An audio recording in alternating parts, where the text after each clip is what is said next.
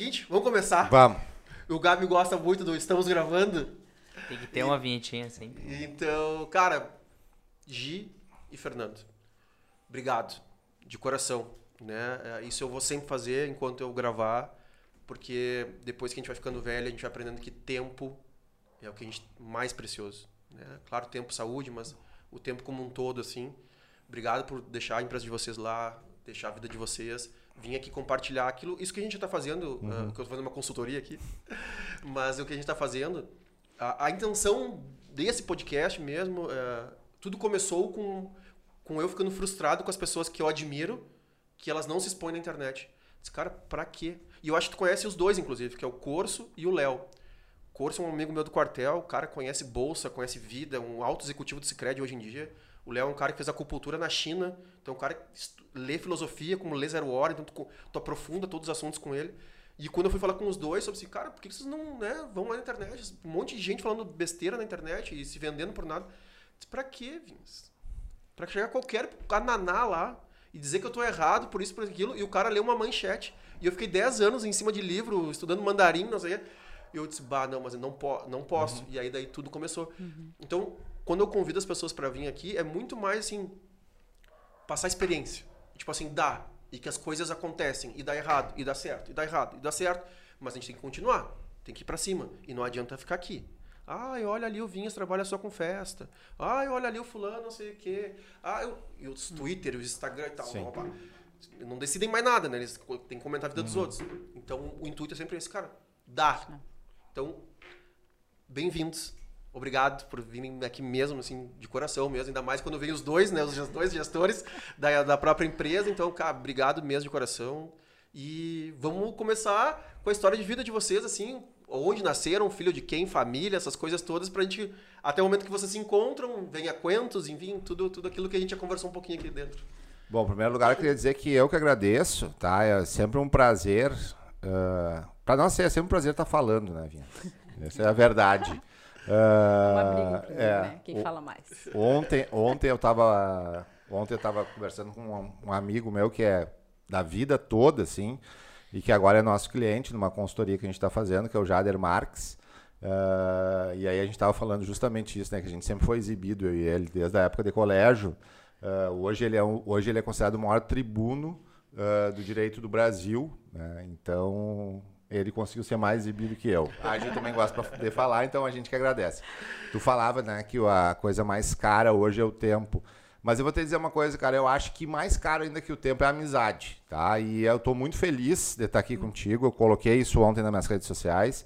Ahn, eu assisti uma, uma vez uma palestra, uma palestra, uma entrevista do Fábio Júnior com o Pedro Bial, e ele fala que ele teve muita sorte na vida porque ele teve muitas pessoas eh, importantes em momentos decisivos da vida dele. né? E quando eu estava assistindo, eu pensei que eu também, eu tive muitas pessoas. E tu foste uma, uma delas.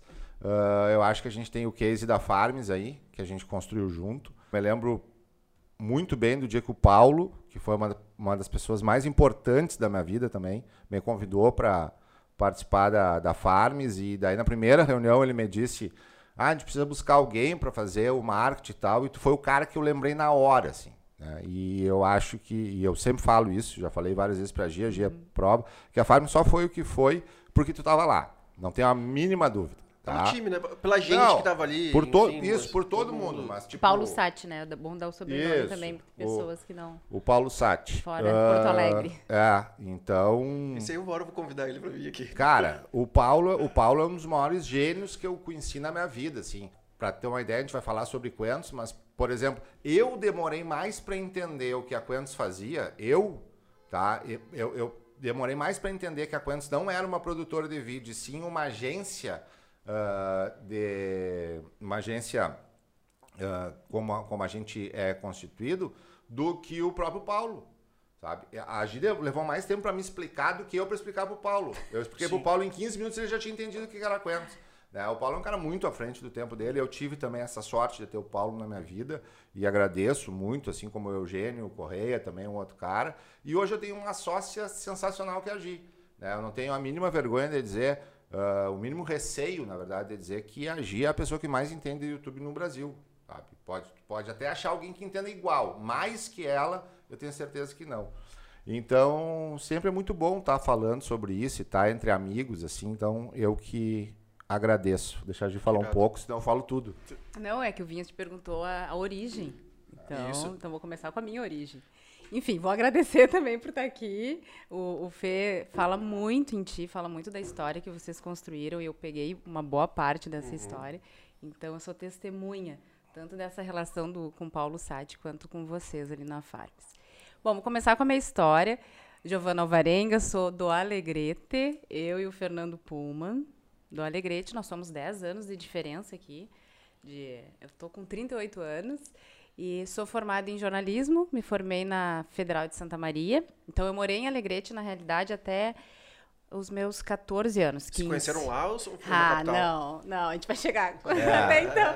Na realidade, a gente se conheceu, a gente se conheceu. Sim. A gente se conheceu em Alegrete. Eu levei 10 anos para conquistar essa mulher, Vinhas.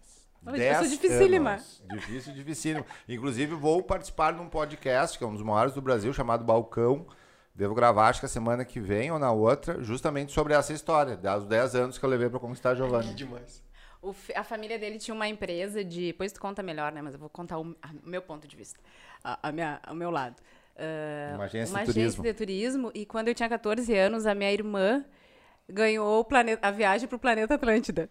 Bah. 97 ou 98. E eu é, sou a caçula, né?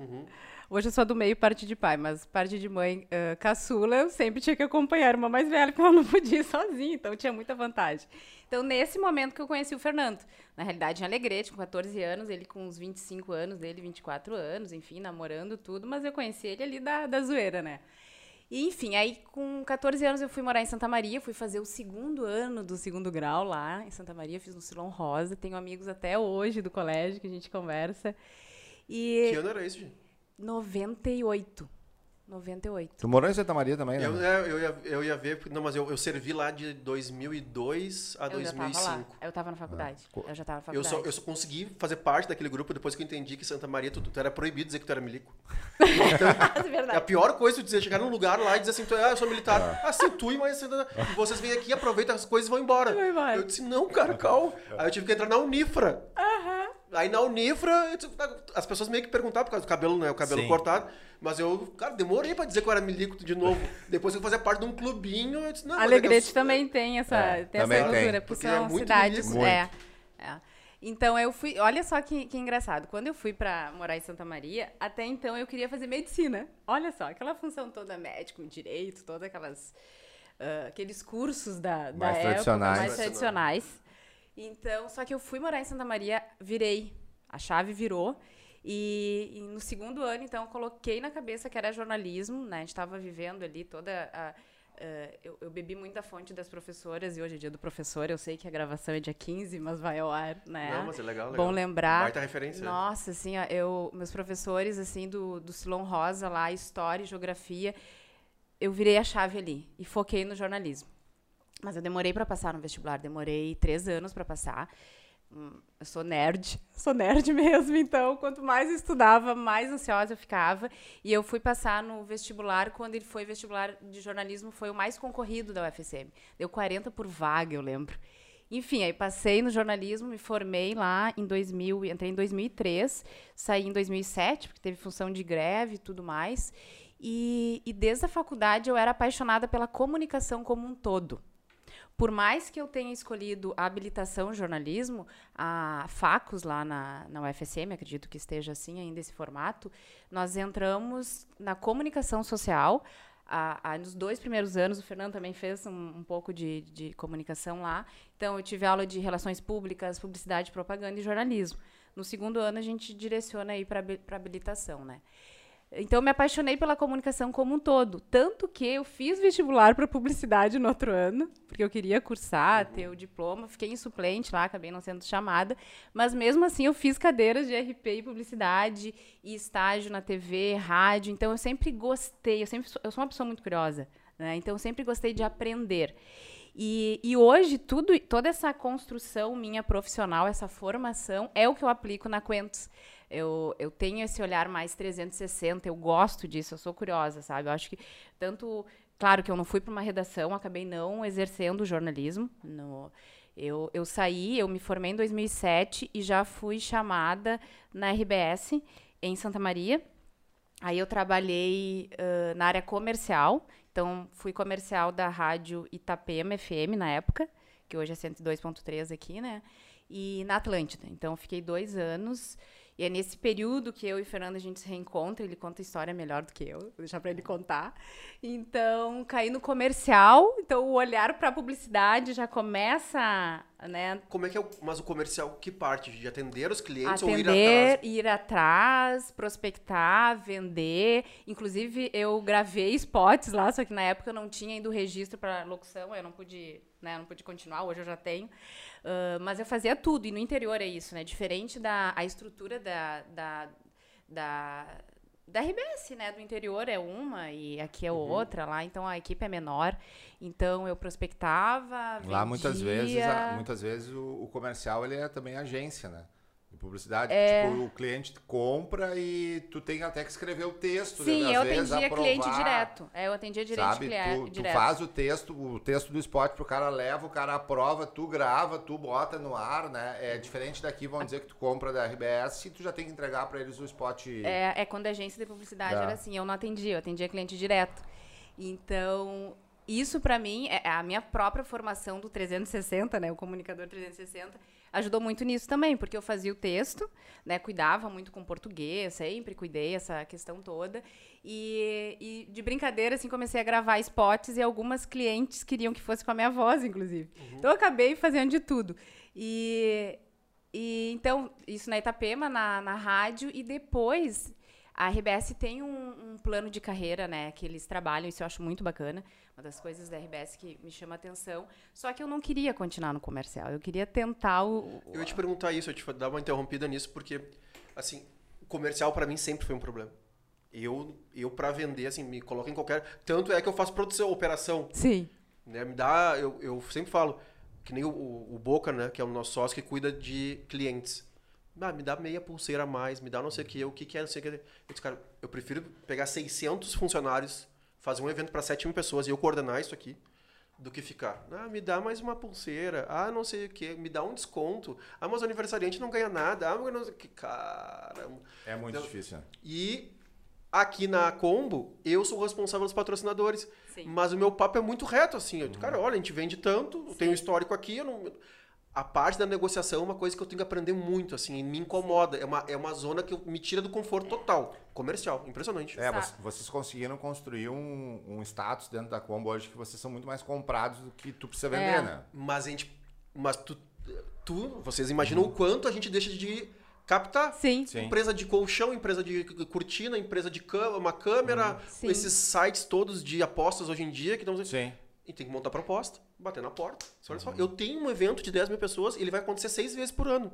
Tu te interessa em ter 10 mil pessoas Sim. dentro de um lugar que tu vai abordar todas elas? Não sei.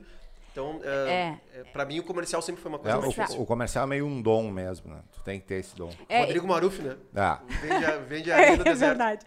Na realidade, eu gostava muito na, o que eu fazia lá na rádio. E as rádios são boas de vender, assim, no interior, sabe? E então, pra mim, eu não tive dificuldade. Eu gosto, eu gosto de falar, eu gostava do produto. Então, era, entre aspas, era fácil de vender. ah, sempre cumprido meta, essas coisas assim. Só que, de fato, eu não queria crescer na área comercial. Já estava chegando num teto, né? Isso até é dito pelo meu próprio gestor da época. Ah, ou eu tentava uma vaga né, de, de gestor, algo assim, no comercial, ou tentar o jornalismo mesmo. Mas algo que eu tinha em mente, eu não queria exercer o jornalismo no interior. Não me pergunta por quê, né? O mercado, talvez. Então, Mas isso é importante para esse podcast aqui, que o que eu mais, res- mais respondo é por quê, quando e como. As pessoas não conseguem decidir, então ela, ela quer beber da fonte dos outros. sim. Então, esses momentos que tu decidiu assim, ah, comercial, tá, tá, até gostava, mas não é bem o que eu queria. Eu queria mais, eu queria mais de outra coisa. É, e, e, na realidade, o que, tá- o que parou pra mim ali naquela época do comercial é que literalmente eu tava perdendo tesão pelo aquilo que eu tava fazendo. Virou rotina. Então, tu fazia texto bom, tava, sabe? Virou rotina. Virou rotina pra mim e o Fê, né, a gente trabalha junto, a gente conversa muito sobre isso. Quando começa a virar rotina, pra mim perde o encanto. né? Perde, perde o propósito. Então eu não posso ficar algo linear. Eu tenho que estar me desafiando constantemente em, em tudo que eu faço na vida. Até porque o, te- o tesão vem de resolver problema, né? Vem. Não vem Exatamente. Do, assim, do mais do mesmo. Tipo É. assim, ah, cara, faço, fa- faço feijoada com samba pra 5 mil pessoas pro resto da vida. Cara, vai dar certo, mas eu então vou largar. Sim. Então eu tenho que trocar de lugar. Não é mais esse meu lugar, porque eu, eu quero de 10, 15, 20, É, 30. e- isso daí me desafia E, pra e caramba. o comercial da rádio do interior, ele tem uma coisa, né, Vinhas? Talvez Porto Alegre também tenha. Ah, tu acaba criando uma carteira e aí tu trabalha muito mais a renovação daquela carteira do que efetivamente o desafio de vender Porque de não novo. troca as pessoas, né? As pessoas. Não troca, exato. Entendeu? Tu vem aqui, vende pra combo um. Ah, eu quero patrocinar seis meses o programa tal. Beleza. Durante seis meses, tu tem lá aquela venda. Quando chega no final de seis meses, tu tem que vir aqui vender de novo. Mas tu não tem o desafio de to... ah, todo dia tu acorda, tem que sair, tem que vender um cliente novo. E ainda mais, quando- ainda mais naquela época, sendo RBS. Claro, Tipo, dona do mercado É, total. não, em Santa Maria, assim, e teve uma venda que pra mim me marcou muito, e até como exercício mesmo, eu comecei na Itapema, né? Então, o... Posso falar marcas, né? Não tem problema. O cliente Gira lá... Pode falar tudo. que Aliás, tu pode, vocês podem ensinar o que não falar no YouTube. De resto, Não, no YouTube pode tudo. Tudo. falando Então- gente prospectar cliente. Então foi o Teva lá de Santa Maria o- o- que eu consegui vender, né, o patrocínio para Itapema. Aí quando eu fui chamada para Atlântida, que eu fiz só uma troca de rádio, é outro perfil, né? Eu fui no Teva vender também Atlântida. Eu lembro que ele, enfim, ele sabia tudo. Aí eu fui, eu tinha então a conta do Teva na, na Itapema. Quando eu fui para Atlântida, né, uma coisa que eu não queria era lá desfazer uma venda, né? Poxa, né? Tem que. Só que a verba de um cliente do interior também, ele faz ou para um, um canal ou para outro, né? Eu lembro que eu tava chegando na loja ele dizia assim: tá, agora o que, que tu vai me dizer que tá errado na Itapema para eu comprar a Atlântida? Eu não, vou dizer para te continuar na Itapema, só que temos a Atlântida também, o público universitário. Vendi o pretinho básico para ele, que era a cota que dificilmente era vendida no interior. Não sei se ele não tá até hoje, olha, muito tempo, mas ele ficou por um bom tempo anunciando na Atlântida e na Itapema. Então, sabe, isso me provoca. Sim. Isso brilha meu olho. Aí quando eu saio de lá com um contrato, onde ele, eu, onde ele não saiu de uma, de uma rádio onde eu estava trabalhando, eu deixei um cliente, né? ah, que eu conquistei na rádio anterior, porque existe uma concorrência interna, né, das empresas RBS, então concorrência Itapema com Atlântida. Então, assim, eu sempre fui mui- muito verdadeira, sabe? Muito transparente ao máximo. E a RBS, assim, chegou uma hora que parou pra mim. Como eu não tinha currículo nem experiência no jornalismo ainda no mercado, não tinha como conseguir uma vaga dentro da RBS no jornalismo aqui em Porto Alegre, por exemplo. Não tinha. Então, aí nesse momento eu e o Fernando, sim, nos encontramos. Então, isso daí foi o, também algo muito importante para É, eu peguei bem a tua passada, tua saída bem- da Itapema para ir para Atlântida. É, Foi bem aí. Exatamente. E, e aí, somando o lado pessoal, né, de eu vir pra cá pra morar com o Fê, casar. A gente fez 12 anos de noivado agora, no início de outubro. Na verdade, só noivou. É. Nunca casou. Mas eu vim pra cá há 12 anos, então, por causa de, de um- de uma escolha pessoal, né? E já foi o momento pra eu pá, parar e tentar focar no jornalismo. Aí aqui, pra, aqui em Porto Alegre, o que, que eu fiz? Eu não fui distribuindo currículo, nada. Eu fui me capacitar nesse novo momento do jornalismo. 2010, isso, 2009. Ah, eu gosto de tendências. eu, eu acho que eu sou. eu tô sempre ligada no que tá por vir, sabe? E eu já fui atrás de uma especialização ah, que tivesse televisão, que sempre foi o meu foco, né? No jornalismo, televisão. Em qualquer área. Pode ser, pode ser produção, apresentação, direção, mas eu sabia que eu queria televisão. Aí encontrei na Unicinos a primeira turma de TV digital, de estratégias e processos em televisão digital, que era uma parceria da Rede Globo com a Unicinos, primeira turma, a única pós aqui em Porto Alegre, voltada para digital, para televisão. Eu, poxa, é aí. Aí eu comecei a fazer essa especialização, não estava trabalhando, ah, só o Fernando trabalhava, eu fui sustentada pelo marido durante dois Mas- anos, né? Mas isso aí, mas de- que são dois, dois, dois pontos aí, tá? Pra reforçar pra galera que tá ouvindo. Porque assim, a audiência é baixa, mas a diversidade da. Esse cara, tem pessoas que eu já me espantei, assim, são empresários, Sim. que eu respeito. Cara, ouvi o do fulano ontem, ouvi o do fulano, Uhum. uhum. tô correndo e tô te ouvindo. ah, e também tem o cara que está tentando a vida, o garçom, o cara do drink, a tia da faxina, não sei, que eu pensei que era só para essa galera. E eu comecei a me espantar depois que comecei a fazer da diversidade de pessoas que escuta. Então, de duas coisas que tu falou aí. É, uma é a decisão de, tipo assim, vou investir em mim. Isso aí. Não importa o acordo, se um vai sustentar o outro, como foi, o porquê foi. Foi a determinação, tipo assim, primeiro, não quero mais trabalhar com comercial. Depois, decidi que eu quero trabalhar com outra coisa. Qual o passo que eu vou dar? Não vou dar soco em ponto de faca. Eu vou me qualificar primeiro. Depois eu vou entrar nesse mercado de novo, já com uma qualificação maior. Então, esses, esses lances, assim, que são importantes pra galera entender que não adianta... As ficar- viradas. é, que não adianta ficar em casa, como o Flávio Augusto diz, o ponto de inflexão. Mas é, não adianta ficar em casa, ah, meu Deus, se eu fosse, ah, porque eu não tenho oportunidade. Cara, se é pro teu marido, se é pra, se é pra tua esposa, se é pro teu pai, Sim. se é, com, se é empréstimo do banco que tu vai fazer, se é um amigo, se é um padrinho, não importa. Sim. Importa o jeito que tu vai dar. Sim, sim. Não, e, na, Faz. e na verdade, ah, essa, essa, esse investimento da Gi ele foi tão bem feito que é o que nos sustenta hoje, né? Exatamente. Se a Gi não tivesse entrado na Unicinos, talvez a gente não tivesse montado a Quentos. É, e eu consegui, na época da RBS, eu consegui E na re- economizar. Não, é eu isso paguei toda a minha dizer. aposta. É isso que eu dizer. Na real, quem pagou a tua aposta É, foi tu fui eu. mesmo. Não, eu digo. é, né? Quem pagou a tua aposta foi tu mesmo com a grana que tu tinha Sim, juntado. sim. E, mas antes disso, eu, eu esqueci de falar que tem uma formação, que eu tenho uma formação muito importante, que eu sempre, quando eu tenho oportunidade, eu gosto de indicar vinhas. Eu fiz parte, faço parte, que eu sou alumni, da ESEC, não sei se já ouviu falar. Já. A ESEC, sou filha ESEC, sou alumna da ESEC. Em 2003, quando eu passei na- no jornalismo lá na, na UFSM, abriu seleção para ser membro da ESEC, para ser voluntário, né?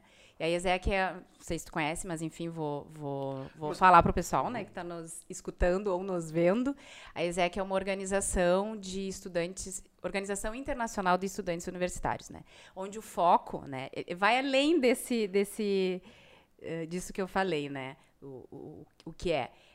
Eh, Ele tem o foco na liderança, né? Em desenvolver a em liderança. desenvolver jovens líderes, né? Esse, tudo que tu faz na ISEC, seja para te fazer como eu fiz, né? Fazer a parte operacional da empresa, ou como intercambista, porque a ESEC aí o meio que ela utiliza é através do intercâmbio, intercâmbio internacional de universitários, né? Precisa ter um vínculo com a, com a universidade.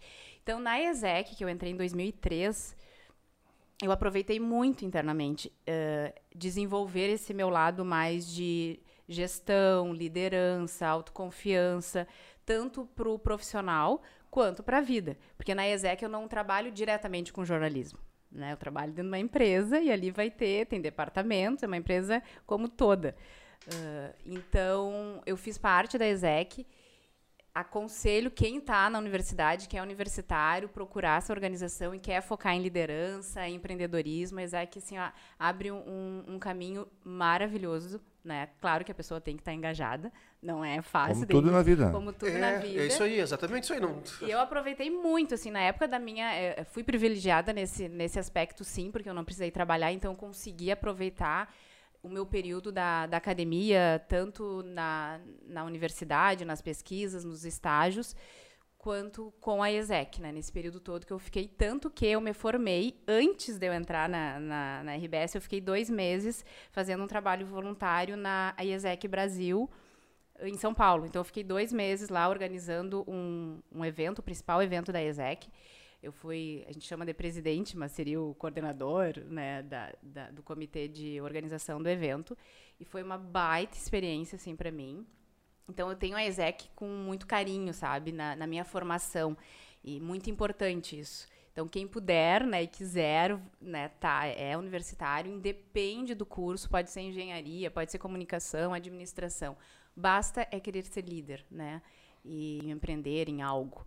Então, fica E aí a dica. e o relacionamento também. Que deve- Relacionamento, networking, enfim, sabe? Uh, até mesmo com estrangeiros, volta e meia, até o Fernando hoje ainda com a gente É, eu faz mexo- uma amizade. A, a Zeca é meio um uma religião, um fanatismo, assim, sabe?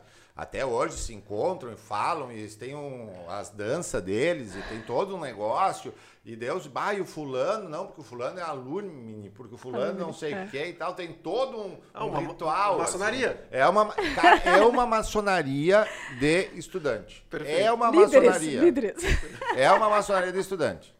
Enfim, aí pra encerrar e passar o bastão pro Fê, pra ele, pra ele preencher a nossa história, Vinhas. Aí eu entro na, na pós da Unicinos, aqui em Porto Alegre, me jogo de cabeça, né? Gosto de estudar, gosto de aprender.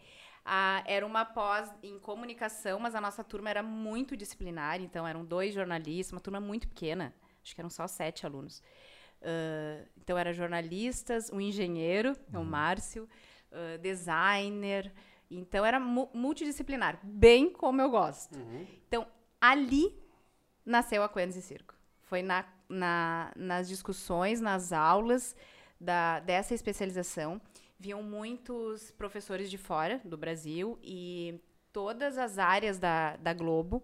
Então, engenheiro, repórteres, todas as áreas da, da Globo a gente acabou tendo acesso a profissionais, aulas, palestras. Então, foi muito bacana. Muito bacana mesmo. Tanto que dali nasceu, então, a Quentos. Na época, o Valério Britos, que eu tenho com- também um, um padrinho da Quentos, ele já não está mais aqui conosco, já está no, no espaço, no, no espiritual. Infelizmente, ele morreu muito cedo.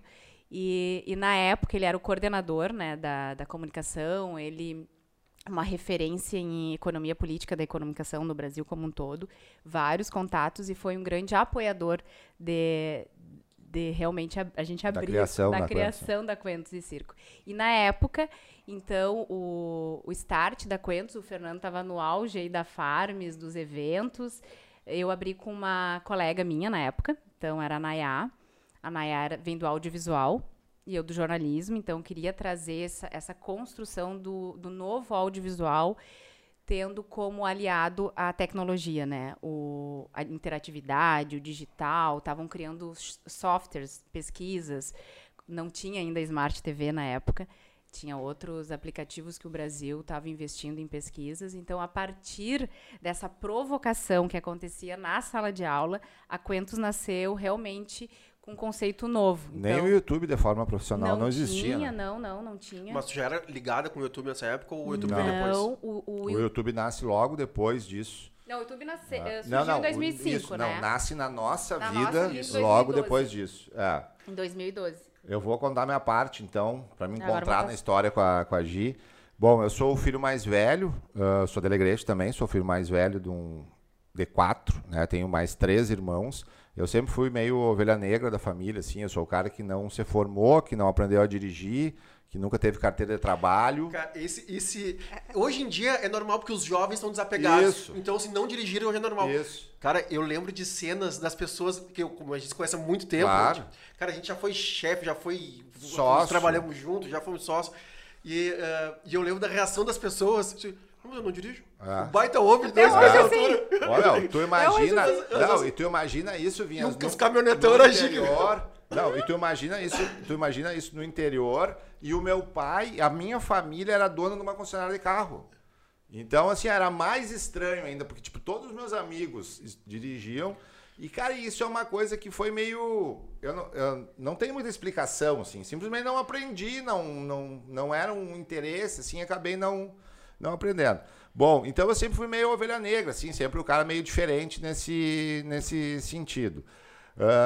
Eu fui para Santa Maria, né, terminei meus estudos em Alegrete, fui para Santa Maria, fui fazer a faculdade de Relações Públicas, fiz aí acho que quatro semestres e enchi o saco. Cheguei à conclusão que eu não queria, acabei voltando para Alegrete, fui trabalhar com meu pai. Meu pai tinha uma administradora de consórcio na época. Ah, já não tinha mais a revenda, a revenda era do meu avô. Meu pai saiu, montou uma administradora de consórcio para ele, a revenda continuou lá.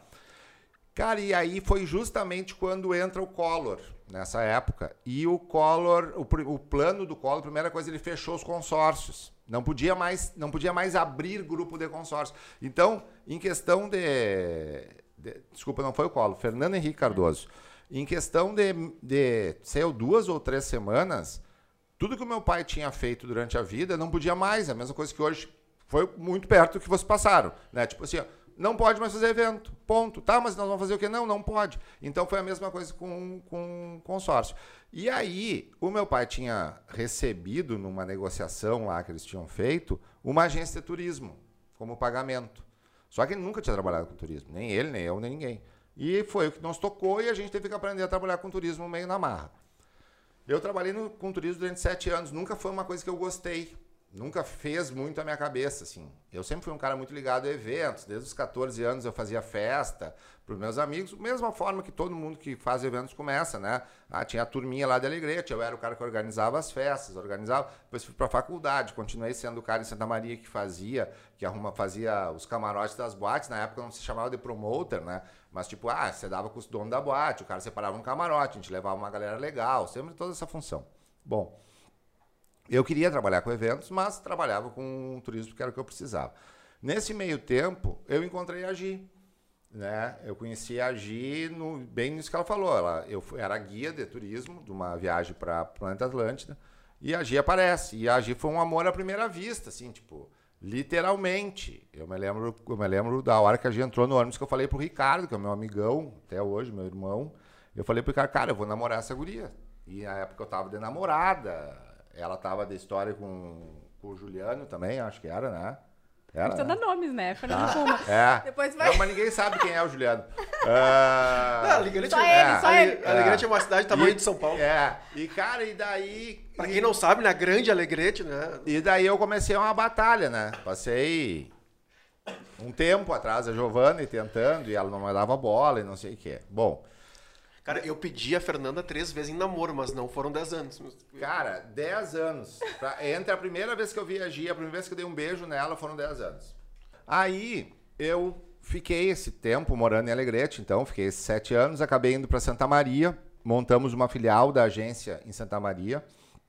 Não deu certo, acabei voltando para Alegrete. Eu e aí que eu lembrei da nossa história. É. Ah, é, lá em Santa Maria encontrei a Giovana de novo, porque ela já estava morando olha lá. Olha só, a gente tá fazendo um papo aqui bem papo. Tá, eu tá... quero saber das dificuldades. Tipo assim, ah, montei uma agência que aí voltei. Não, não. não Qual foi a treta? Tá. Não, vou contar, vou contar. Eu, eu quero é tantas isso. histórias que tu tá rindo não, quanto as histórias é isso, do negócio. É a gente vai vou... contar só pra ti. Não, é isso. Vou, vou, contar. O que que acontece? Aí a gente resolveu, eu e meu pai resolvemos, e meu irmão, Marcelo, que trabalhava comigo, vamos montar uma filial em Santa Maria. A Alegrete tinha... A gente dominava o mercado com a agência de turismo, dentro do que a gente trabalhava, que era turismo estudantil, não é uma cidade grande, né? A grana dava pouco e, porra, eu tava ficando. Eu tava querendo montar uma família, o Marcelo tava ficando adulto, meu pai já vivia da agência, a gente tinha que expandir o negócio. Mas... Aí resolvemos montar uma agência em Santa Maria. Só que, cara, aqueles negócios, assim, tipo, a gente foi, a gente montou a agência, mas é difícil de tu chegar numa cidade maior, é difícil de tu trabalhar. Não era uma coisa que eu queria, e isso eu aprendi com a vida. Uhum. Tá? Tipo assim, tu não consegue ganhar dinheiro com o que tu não gosta, tu não consegue ganhar. Uh, e ao mesmo tempo, cara, eu inventei de casar a primeira vez, tá? A Giovana é minha, minha terceira esposa, vamos dizer assim. Eu inventei de casar a primeira vez. E o meu casamento foi um fracasso. E tudo misturou, entendeu? Misturou a desilusão no meu casamento, misturou a questão da agência que não deu certo. Então, Santa Maria, e eu tinha morado. Mas você conheceu alguém em Santa Maria ou só não, foram moda louca? Não, não. É que assim, ó, eu, eu estudei em Santa Maria de 90 até no, de 91 até 94, tá? Que eu fiz esses cinco semestres de RP. Aí eu voltei para Alegrete em 94.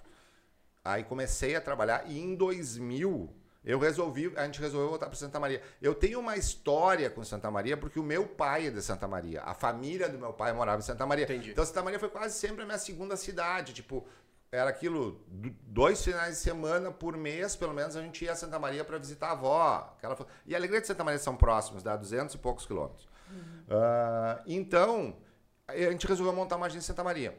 Cara, e foi um, foi um horror, assim, foi terrível. Realmente foi um período muito ruim, assim, para mim. Porque naquela época, só para os jovens, né? Sim. Hoje em dia tu monta uma agência, tu abre um site, põe no Instagram, compra tráfego pago, tem uma agência aqui, é e daqui isso. no meu celular eu tenho uma agência.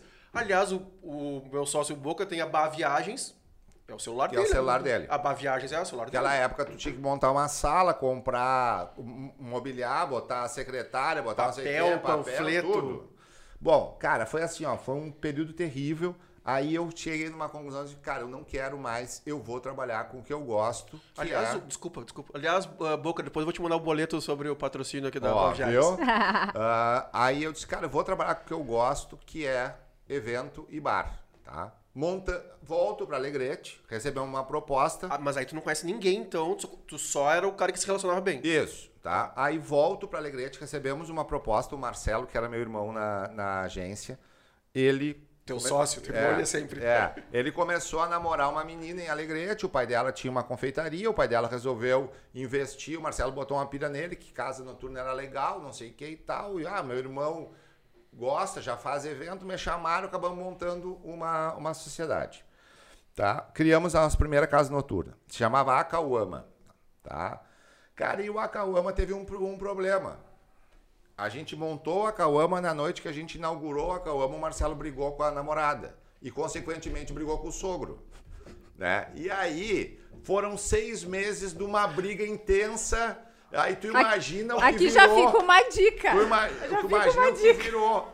É, já Não fica uma dica. Nunca abra, nunca abra uma empresa com o sogro ou com pessoas que tu não possa brigar. Tu tem, porque a, a, a, Estão aí falando os É. donos da coisa círculo. isso, sabe? Então, pode assim, ó, é, a gente não pode brigar. Então, assim, ó, então, cara, daí o Acauama não deu certo e tal, aí resolvemos abrir um, segu- um segundo bar, chamava Borracharia. E eu frequentei todos esses bares. Isso. E 15, tudo isso a 16 Gi Santa. Maria lá estudando. É, mas eu e aí ia eu, aí eu resolvi abrir um segundo bar que era, que era a borracharia. A borracharia, ele tinha esse nome porque era uma revenda de carro, esse prédio era uma revenda de carro, e o cara tava com o prédio fechado lá, era um amigo do meu pai, e a gente alugou do Vicente o e montamos o bar no fundo, tá? Aonde realmente era a borracharia da, da concessionária. E aí um amigo meu, o Flávio, falou, cara, bota a borracharia, que tem tudo a ver, porque é lá, e porque é a questão do trago, não sei o que, ele tava montando a borracharia. Borracharia foi um bar de verão, fez muito sucesso,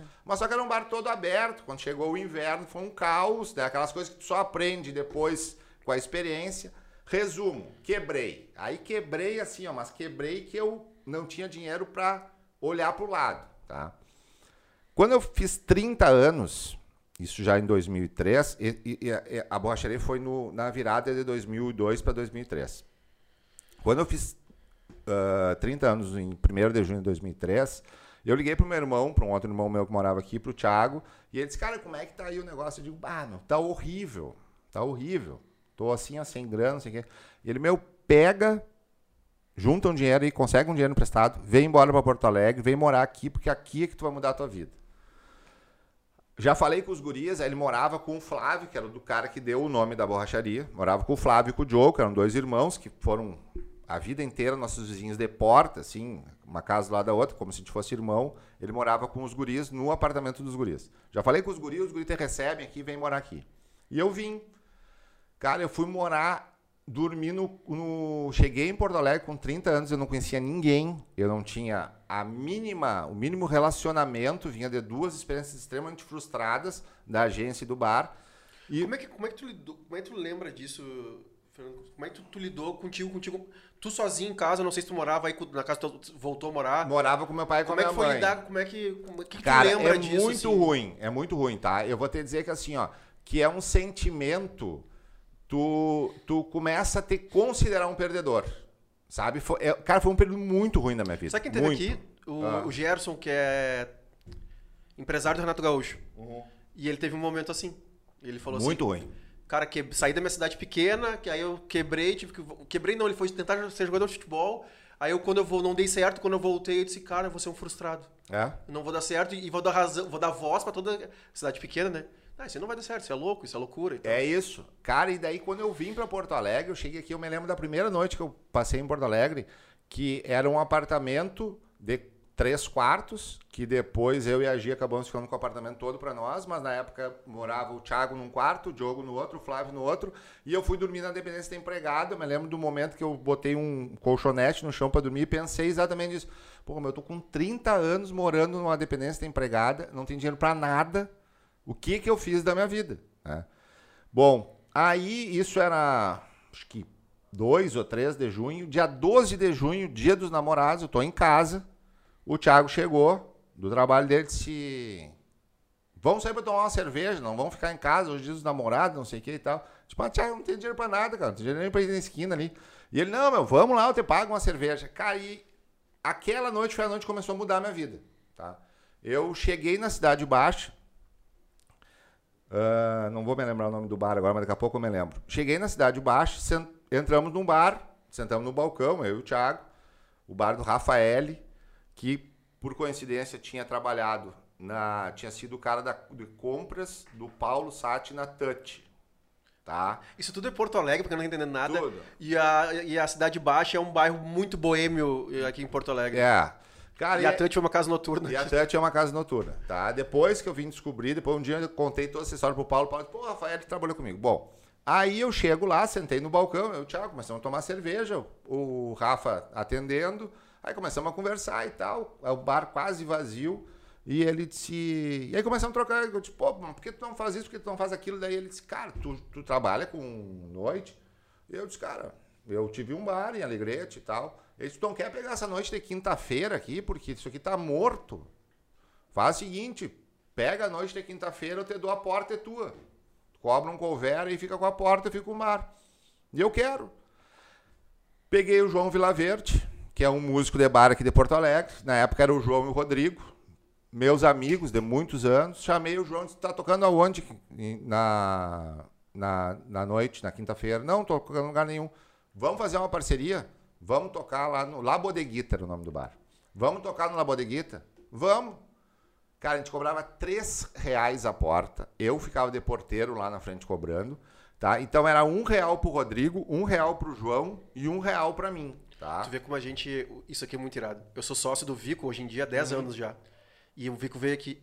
O Vico me contou histórias que eu, cara, eu sou teu sócio há 10 anos. Não sabe. Nem e não sabe. sabe- isso aí eu também não sabia. Isso. E olha quantos anos eu te conheço, sei lá, 15, 20. Cara, e daí, o que que aconteceu? Caramba, cara, faz 20 anos com certeza. Isso.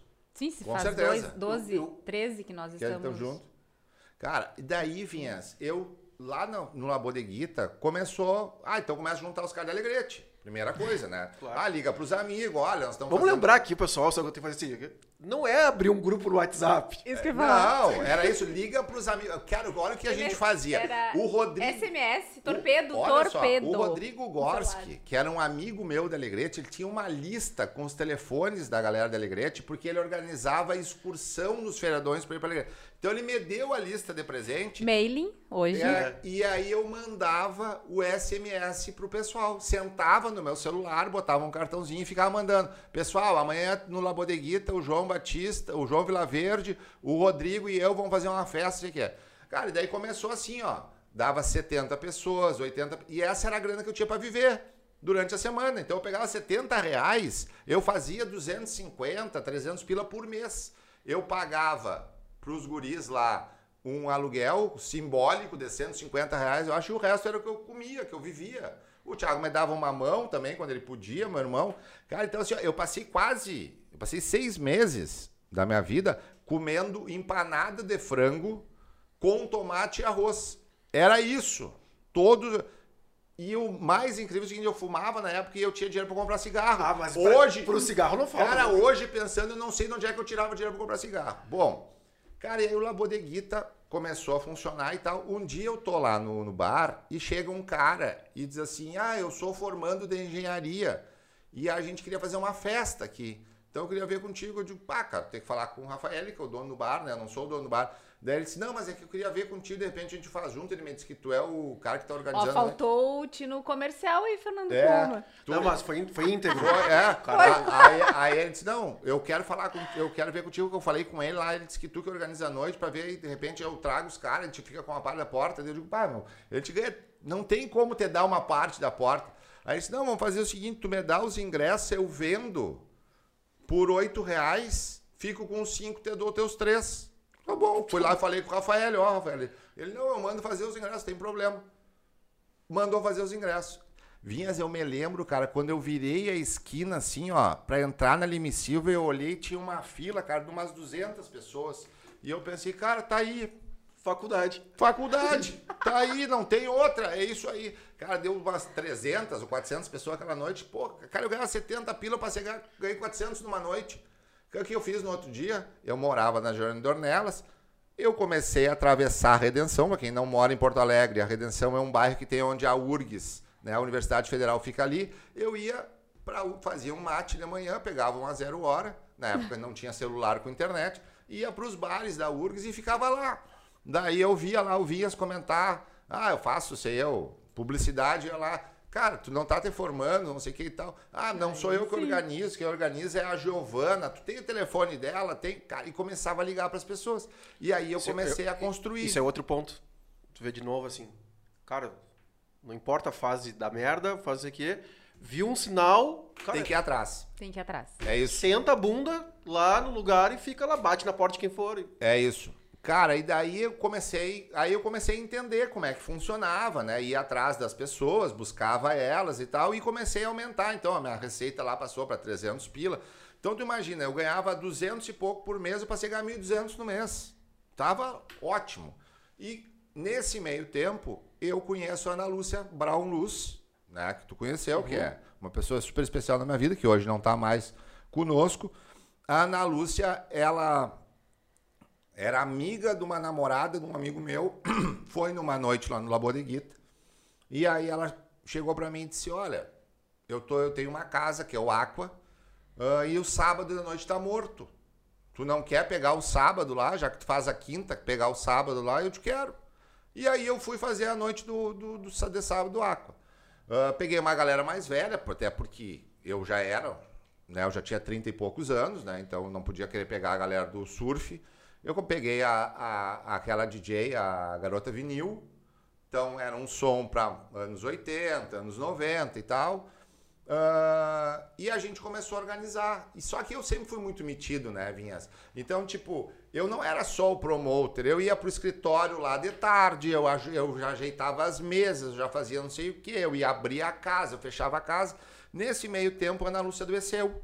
E aí ela disse pro Paulo e pro Eugênio, né, que eram os sócios, dono da casa, disse, olha, eu vou precisar sair, mas eu acho que o Fernando pode segurar. E aí eu entrei, então, definitivamente dentro da Liquid, né, da Liquid Eventos, que era dono do Aqua. Fui trabalhar na Liquid, aí foi aí que eu te conheci, né? Fui trabalhar depois na Touch. E aí virei sócio do Paulo e do Eugênio ah, numa série de eventos. Comecei a trabalhar para eles primeiro, depois eu acabei virando sócio deles. E aí, como sócio do Paulo, a gente criou um circuito de rodeio universitário, tá? Que era junto com os guris da, da Farsul, jovem, que são meus amigos já, muito, eram meus amigos há muito tempo. Eles tinham esse circuito, me procuraram, que sabia que eu estava no meio dos... Eles queriam, na época, eu me lembro, eles queriam patrocínio da Red Bull, por isso que eles nos procuraram.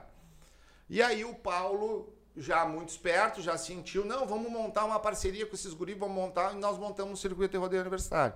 Esse circuito, quem assinava era a Atlântida, como ah, promoção era a Atlântida.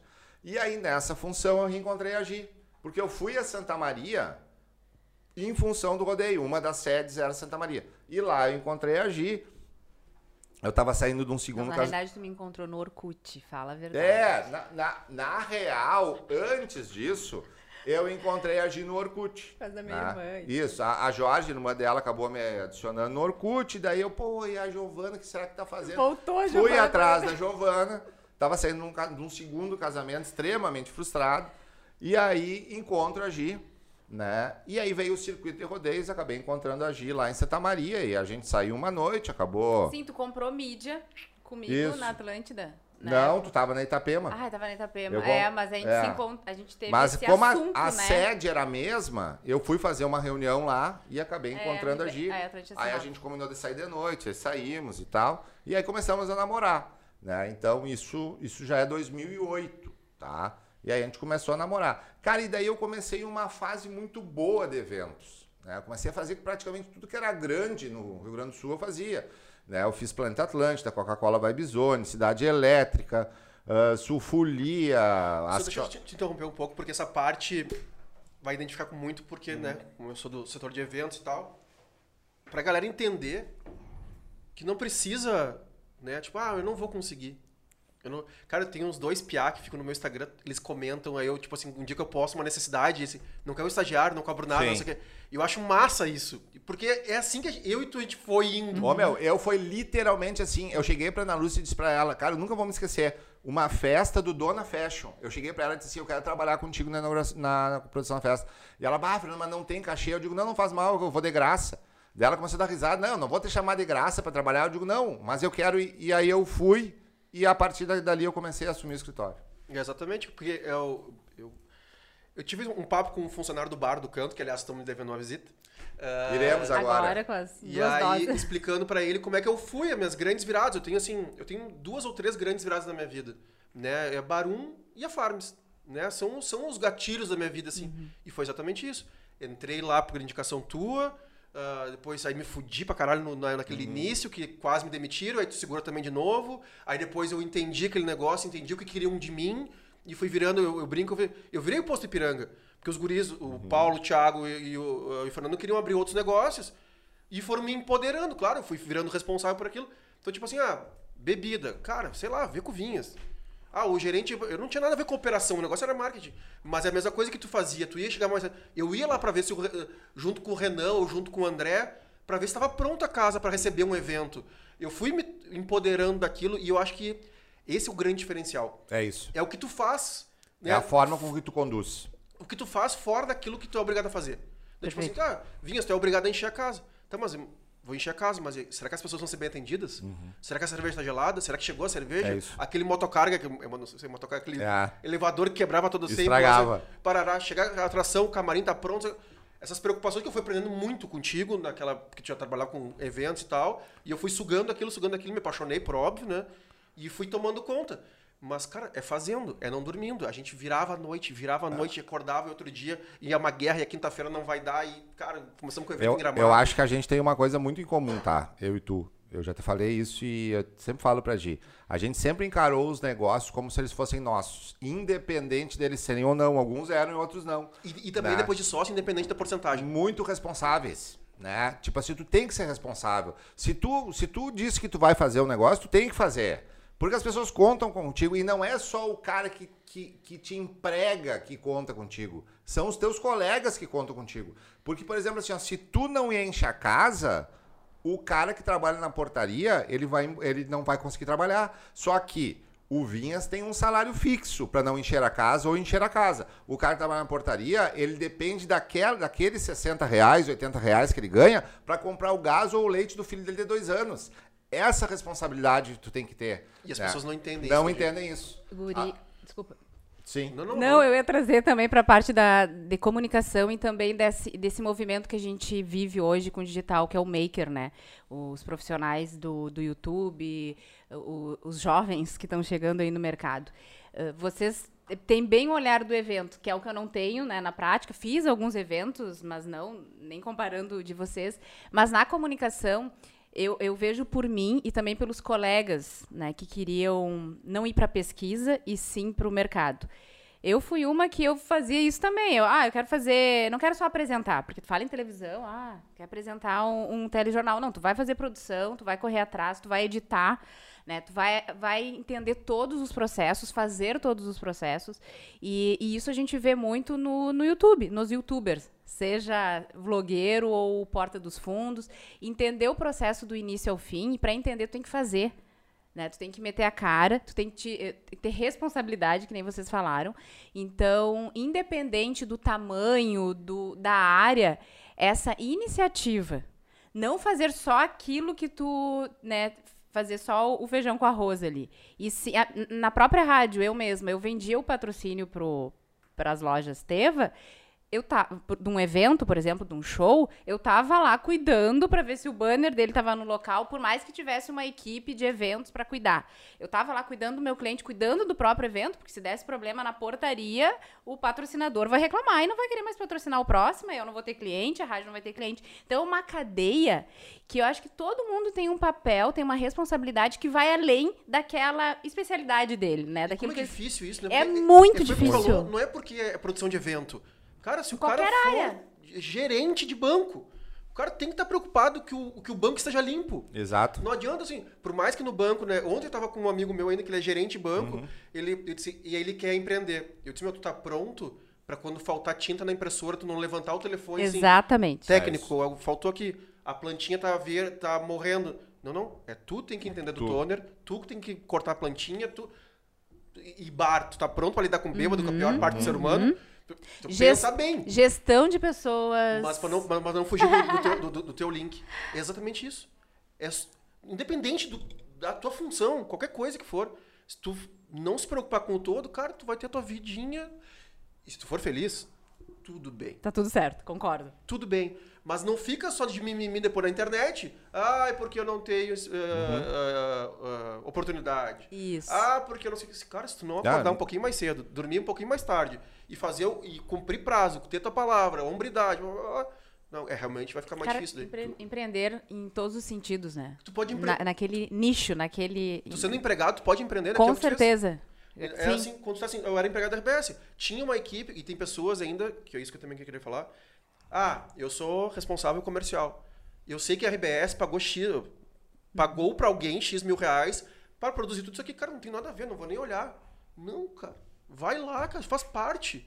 né, do teu- Exatamente. E quanta gente limitada, já diz, não, isso não é comigo. Meu, Tu- eles que se tu, viram. tu sabe que assim, ó, uma, uma das grandes dificuldades pra mim com a Quentos, quando a gente criou a Quentos, depois a gente vai chegar lá, mas quando a gente criou a Quentos, só pra não perder esse link, foi justamente isso, porque a gente tinha uma gurizada que trabalhava conosco, eram jovens, ah, e cara, era aquele troço assim, ó, seis horas, os caras fechavam o computador e vambora. E aí eu entrava na sala de produção e ficava louco. A Gi, a Gi lembra. Eu disse, tá, mas como é que o cara vai embora se ele não me entregou tal coisa ainda? Ah, não, mas é que deu o horário do. do da, da. Cara, eu sei que existe um horário para tu trabalhar, mas, por exemplo, a nossa escola, isso não. Tipo, se tu tem um evento amanhã e tu tiver que ficar até às 8 horas, às, ao horário que for, Cara, se tu tomar banho, dá graças a Deus. tu, tu vai ficar. Então, assim, ó, pra mim isso foi um choque muito grande, sabe? Tanto que é o seguinte, que da- do nosso time ninguém ficou, né, Gi? Ninguém ficou. Por quê? Porque as coisas foram mudando e a gente foi buscando profissionais e são os caras que trabalham conosco hoje e agora o nosso, nosso time é um time já... já todo mundo, acho que no mínimo dois anos, né? É. Todo mundo dois Uma anos. equipe mais Cara, enxuta. não tem hora, velho. Não tem hora. E, mas não é porque a gente não deixa os caras não terem hora. É porque eles têm a mesma pegada da gente. De vez em quando a Gi fala, ah, eu não, ah, tipo, tem que fazer tal coisa, mas pode fazer na segunda. O cara, não, vou fazer hoje já pra ficar, para resolver, sabe? Todo mundo quer resolver. Todo Até mundo... porque amanhã a gente não sabe qual é a Resolver. próxima. É. Exatamente, essa que é essa palavrinha chave. Resolver. Resolver. É solucionar. Resolver. Acho que esse, essa característica é, do empreendedor. E, Não, não, pra. E isso é uma, isso é uma coisa que, que a gente ap- aprende muito no, no, no evento, né? Vinhas, eu acho que antes de qualquer coisa a gente é um resolvedor de problema. Quando tu tá fazendo a produção, seja de uma casa noturna, seja de um evento, tu já começa assim, tá, pá, mas lá naquele canto pode dar problema. Ah, eu vou pedir pro cara botar uma luz lá, então. Pode ser que nem precise usar aquela luz, mas tu já tem a luz lá. Tu já sabe que o banheiro tem que ficar naquele canto, porque se ele ficar aqui no meio e alagar, pode ser que molhe os pés não sei quem. Tu tá o tempo inteiro ligado nisso. Então, esse resolver é uma coisa que a Gi também tinha e que a gente trouxe muito para dentro da Quentos.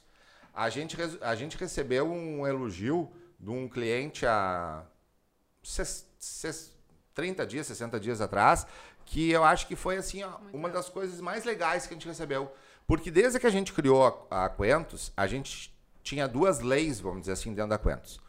Uma que a gente não ah, atrasa Entrega. entrega. Tá? Se eu te disse que eu vou te entregar o vídeo hoje, eu vou te entregar o vídeo Com hoje, qualidade. tá? A gente não atrasa a entrega. E isso foi uma coisa que a gente ouviu da Claudinha Palma, né? Logo que a gente criou a Claudinha Palma, que tu conhece também, que, que era dona da Browse, agora trocou até o nome da agência dela, a Claudinha falou, Fernando, não, não atrasar a entrega para cliente é tu passar uma segurança para ele que, que ele, tu nunca vai mentir para ele. Né? Então isso foi uma coisa que a gente sempre teve, a gente nunca atrasou. E uma outra coisa, a gente sempre, eu e a gente, a gente sempre falou para todo o time, a gente tem, o cliente tem que nos enxergar como quem resolve o problema e não como quem cria. Se não adianta nada, vir um problema, tu. Nada. Acha, eu uso verde ou, ou verde ou azul. O que, que tu acha? Não, não. Azul. É isso, né? Não, tipo assim, ó, o cliente, ele tem que pensar assim, ah, se eu ligar para a Quentus, a Quentus vai resolver. Esse tem que ser o pensamento dele, né? Então, ah, e aí há duas. Há, há- há 30 uns, dias é, também. uns 30 dias atrás, uma menina que trabalha conosco há bastante tempo, numa uma empresa que é nossa cliente, ela saiu em licença maternidade e estava passando a bola para outras duas pessoas que iam tocar conosco. E ela fez uma reunião para apresentar, e daí ela falou: Ah, eu deixei para vocês, como fornecedor, para ser os últimos a serem apresentados, porque vocês são os que não dão problema. Vocês são quem resolve os nossos problemas. Né? E isso é consenso entre E a uma gente. semana antes disso, eu tava conversando com a, com a nossa braço direito e esquerdo, a Uhum. Lari, justamente sobre isso. Que ela tem que, né, nós, Sobre a importância sobre a de ter esse importância da gente conceito. já levar a solução para o cliente. E isso eh, vem muito da minha escola, da IESEC. Tu tem prazo para entregar e tu tem que cumprir aquele prazo na, na excelência. E televisão, né? Eu, eu fiz dois anos que eu não contei ali de TV universitária. Tive um diretor maravilhoso que me cobrava pra caramba, mas ao mesmo tempo eu fui atrás, foquei, ele me dava espaço. Era bem isso. Quanto mais tu vai atrás, mais espaço tu ganha. E televisão ao vivo é isso. Tu tem que estar com o teu, o teu jornal pronto, a tua matéria pronta para entrar no ar. Não tem não entrar. O Jornal Nacional não Sim, tem não como existe, não entrar não no ar. existe, né? Tu dizer. Então, essa questão de prazo, de qualidade, de excelência, cuidar o mínimo, né? O mínimo. A gente tem isso muito afinado e, e isso é, é algo que, que nos une, né, Fê? Sim. Na questão para trabalhar. Vamos fazer um linkzinho agora, aproveitar que vocês estão bem nesse momento Quentos. O que, que é, o- pra quem tá ouvindo, o que, que a Quentos entrega hoje? Pra que que eu, por que, que eu ligo pra Quentos? Cuentos e circo, né? A gente sempre fala É, Quentos. Quentos e circo. Ah, cara, assim, ó. A, pra, pra eu te falar isso, eu preciso ter que contar um pouquinho, assim, dois momentos da Quentos, tá? Só antes, antes só de eu entrar nesse, nessa tua pergunta, eu só quero te dizer que tem uma terceira coisa na Quentos que eu não falei e que eu acho que é muito importante. E eu vi tu falando sobre isso agora, ah, num vídeo que eu tava assistindo hoje de manhã, e eu concordo muito contigo. É tu saber dizer não. Assim. A Quentus diz muito não, principalmente para cliente, tá? Ah, tu, Isso é uma, isso é uma maturidade. cara, porque tu dizer não pro teu cliente, tu passa segurança para ele, porque ele sabe que quando tu diz sim, é porque efetivamente vai acontecer. legítimo. Não adianta o cliente me dizer que Fernando, eu preciso de um vídeo para amanhã de manhã, tu consegue fazer? Eu dizer não, eu faço e eu não entrego, porque eu não tenho como. Então é melhor eu dizer não, eu não tenho como fazer. Não, não tenho como te atender nisso. Não. O dizer não É porque quando a gente é necessário. novinho, a gente fica com medo, né? De Exato. dizer não. Então o cara tenta, tenta, tenta. Aí ele vai se queimando. E é o contrário. É o contrário. Não é exato. libertador. Essa Entendeu? frase é do Fernando, eu me apropriei, eu acho linda, maravilhosa. Cara, não é libertador. assim, se tu me ligar e dizer, dizer, cara, eu preciso de tal coisa, dizer, bah, eu não tenho como te atender, cara, infelizmente, tu não vai ficar brabo comigo. Tu vai, na verdade, pensar, pô, que legal que o cara foi responsável a esse ponto. Né? Porque Exatamente. tu também, se, se eu te digo que sim, tu passa a contar comigo. Então a Quentus tem. Sim, fico só esperando o link pra baixar o vídeo. Exato. Né? Então a. Quentus tem isso. Bom, a Quentus é o seguinte, Vinhas. A Quentus ela tem dois momentos, tá? A Quentus ela nasce lá em 2012, né? 2000. 2011. 2010. Isso, tava 2011, né? Com, dois- dezembro de É, 2010. 2010, mas ali naquela Então, função da 2011 pós ela ali. começa a operar com a Gi, com a Nayá. Aí 2012 A Farms explodindo. explodindo. Explodindo. Isso. Aí 2012 eu compro a parte da Nayá, né? entro de sócio, a Nayá sai, eu entro de sócio, eu e a Gi, porque a Gi me leva num evento, me leva num evento no Rio, porque até ali 2011, tá, eu achava que era um bom negócio, eu achava que era uma coisa que tinha futuro e tal, Mas, bem diferente da tua área, mas né? completamente diferente da minha área. Cara, daí a Gi me botou uma pilha pra gente participar de um evento chamado Rio Content. É o maior evento, agora trocou o nome, passou a ser Rio to See, o nome do evento, mas era, uma, era o maior evento de business, de audiovisual da América Latina, tá? Um evento gigante, assim, não vou ficar descrevendo o evento pra gente também não perder tempo, mas é um evento que procurem aí, Rio to See hoje, ah, vocês vão entender o que, que, a gente, que, que eu tô falando. Cara, e eu volto completamente apaixonado pelo universo do conteúdo. Eu começo a perceber todas as possibilidades que existem. E aí, junto com esse processo, acontece aquele horror que foi a Kiss, que foi em des- janeiro de Janeiro. 2013, né? Ah, e aí, 2013, eu comecei, cara, não quero mais. A gente tinha passado por um processo, um incêndio na Farms em novembro de 2012, que graças a Deus foi às três da tarde. Três da Se tarde. fosse às três da manhã, era a gente que estava hoje respondendo esse processo. E eu comecei, não quero mais, não quero, não quero, vou arrumar. E eu já estava apaixonado por isso. E aí eu começo meio desligado da Farms e começo a entrar na Quentos. A Quentos, ela começa... Uh... Bom, aí em 2012, a gente começa a atender um cliente, que era uma produtora de, de, de filmes. Eles estavam lançando um filme e eles precisavam... Uh, Planejamento transmite. É, o sistema estava mudando, tá? Porque estavam começando as primeiras plataformas on demand. Até ali, até Dá uma explicadinha no que é on Isso, demand, porque a- tem gente que não vai isso, não sabe. até 2011, né? Como é que funcionava? Tu fazia um filme, vendia para uma distribuidora de filmes e essa distribuidora então distribuía pelos cinemas, pelas salas, né? Tu fez o filme, tu entregou ali, tu ganhou um percentual pelo resultado e era isso. Quando começa as plataformas on demand, que é o que é hoje o Netflix, por exemplo, né? Tu vai lá, escolhe, paga e assiste. ah, as distribuidoras elas perdem um pouco da sua relevância e todo mundo que não conseguia distribuir, entregar para as distribuidoras seus filmes, vê ali uma grande chance. Tipo, pô, eu vou fazer um filme, eu vou colocar lá, e aí era Terra TV. É, na realidade, o Zapata Filmes, né, que é Isso. do Juan, ele é colombiano, mas já mora em Porto Alegre há um tempão. Ele, além dessa questão, ele tinha muita televisão da América Latina. Isso. Então, era um filme, né, um longa-metragem, onde ele queria fazer todo um processo de distribuição É. ah, customizado, vamos dizer assim, para televisão, para para Terra TV, para o YouTube, que ele tinha um contato já Porque aí os, YouTube os caras. e blogs, assim, era um, era um planejamento muito ousado, assim, pra época, mas era perfeito pro serviço da Quentos. Os caras enxergaram essa possibilidade de vender, só que eles E eu conheci o Juan nesse evento, Isso, desculpa. Só que, na verdade, o que acontecia? Eles viram o es- o espaço para vender, só que eles não sabiam como é que eles diziam para as pessoas que aquele vídeo estava lá, que aquele filme estava lá. Uhum. Entendeu? Eles precisavam dizer. Hoje, tu pega uma Netflix, o cara, tu, tu compra a Netflix e aí tu olha os filmes. Tem... Naquela época ninguém comprava Terra TV. Entendeu? Então eu tinha que ir lá e dizer: olha, Vinhas, eu tenho um filme no Terra TV. Daí tu, ah, então vou entrar no Terra TV para comprar o filme. Então ele encontra na Quentos uma solução para criar isso aí que a gente falou, que é o quê? Todo um planejamento multiplataforma baseado em cima do filme dele para que as pessoas descobrissem que o filme está lá. Dentro dessa relação com o Juan, a gente ele acaba nos apresentando a Bibiana Leite. Apresentando para a Gi, na verdade. A Bibiana Leite, que era a manager de parcerias do YouTube para América Latina, tá? E aí a Gi começa a conversar com ela, Isso é 2000 e... 2012. Deixa eu só fazer um parênteses Claro. antes de tu continuar, que talvez para o pessoal entender essa, eh, esse pulo da Quentos em termos de empresa mesmo. Eu, quando eu disse que eu não queria mais comercial, eu não queria mesmo, nem na Quentos.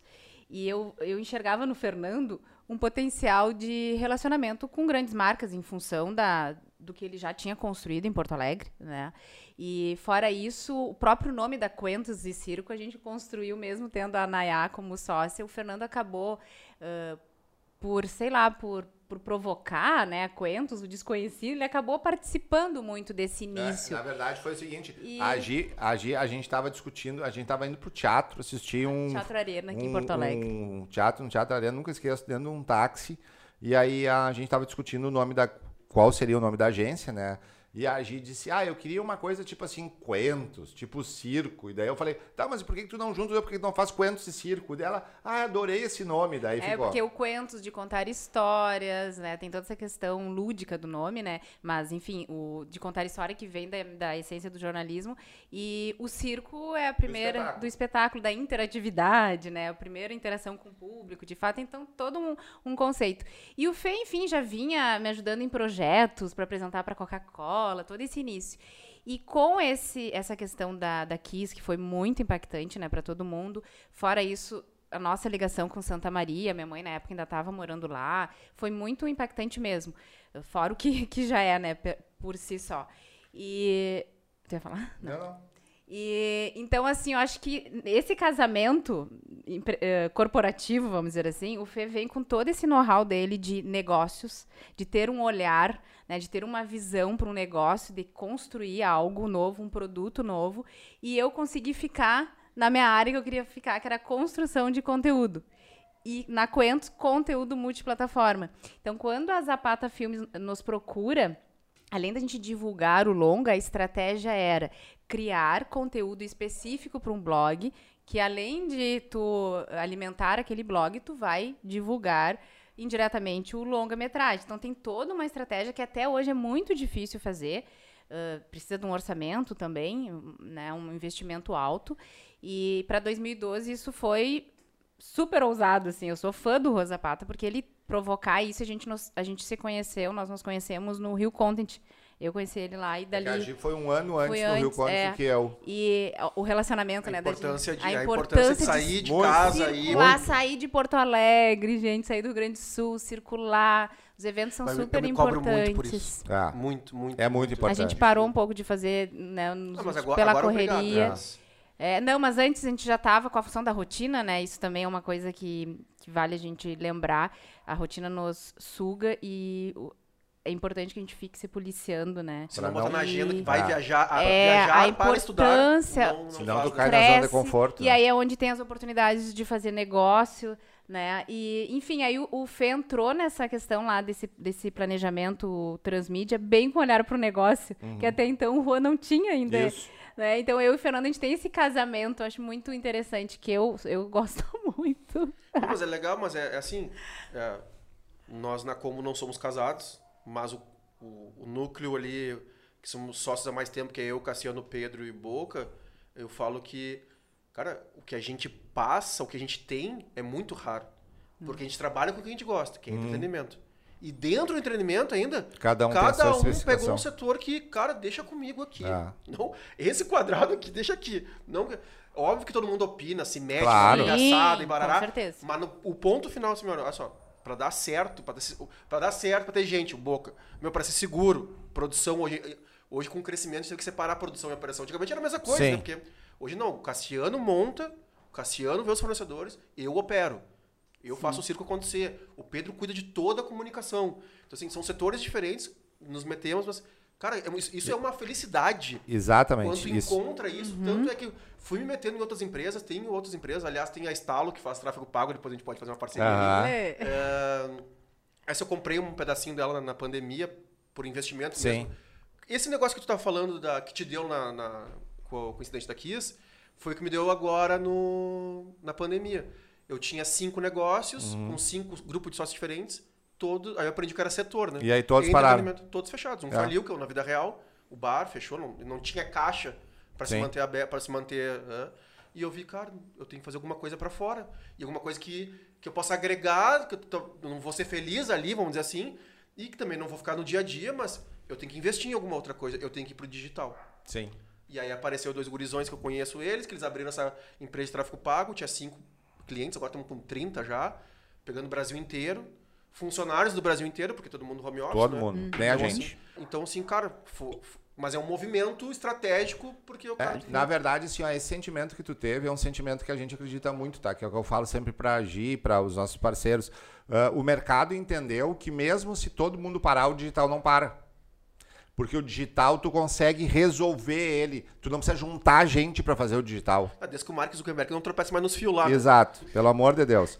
Bom, então voltando assim, ó, aí a gente conhece o YouTube, então em 2012, e a Bibiana nos abre uma porta. Numa conversa com ela, ela diz: "Olha, eu tô, o YouTube vai montar uma rede de, vai montar uma rede de parceiros, né? Vai ter parceiros distribuídos pelo mundo inteiro e começou aqui nos Estados Unidos e a gente quer que vocês sejam nossos parceiros aí no Brasil.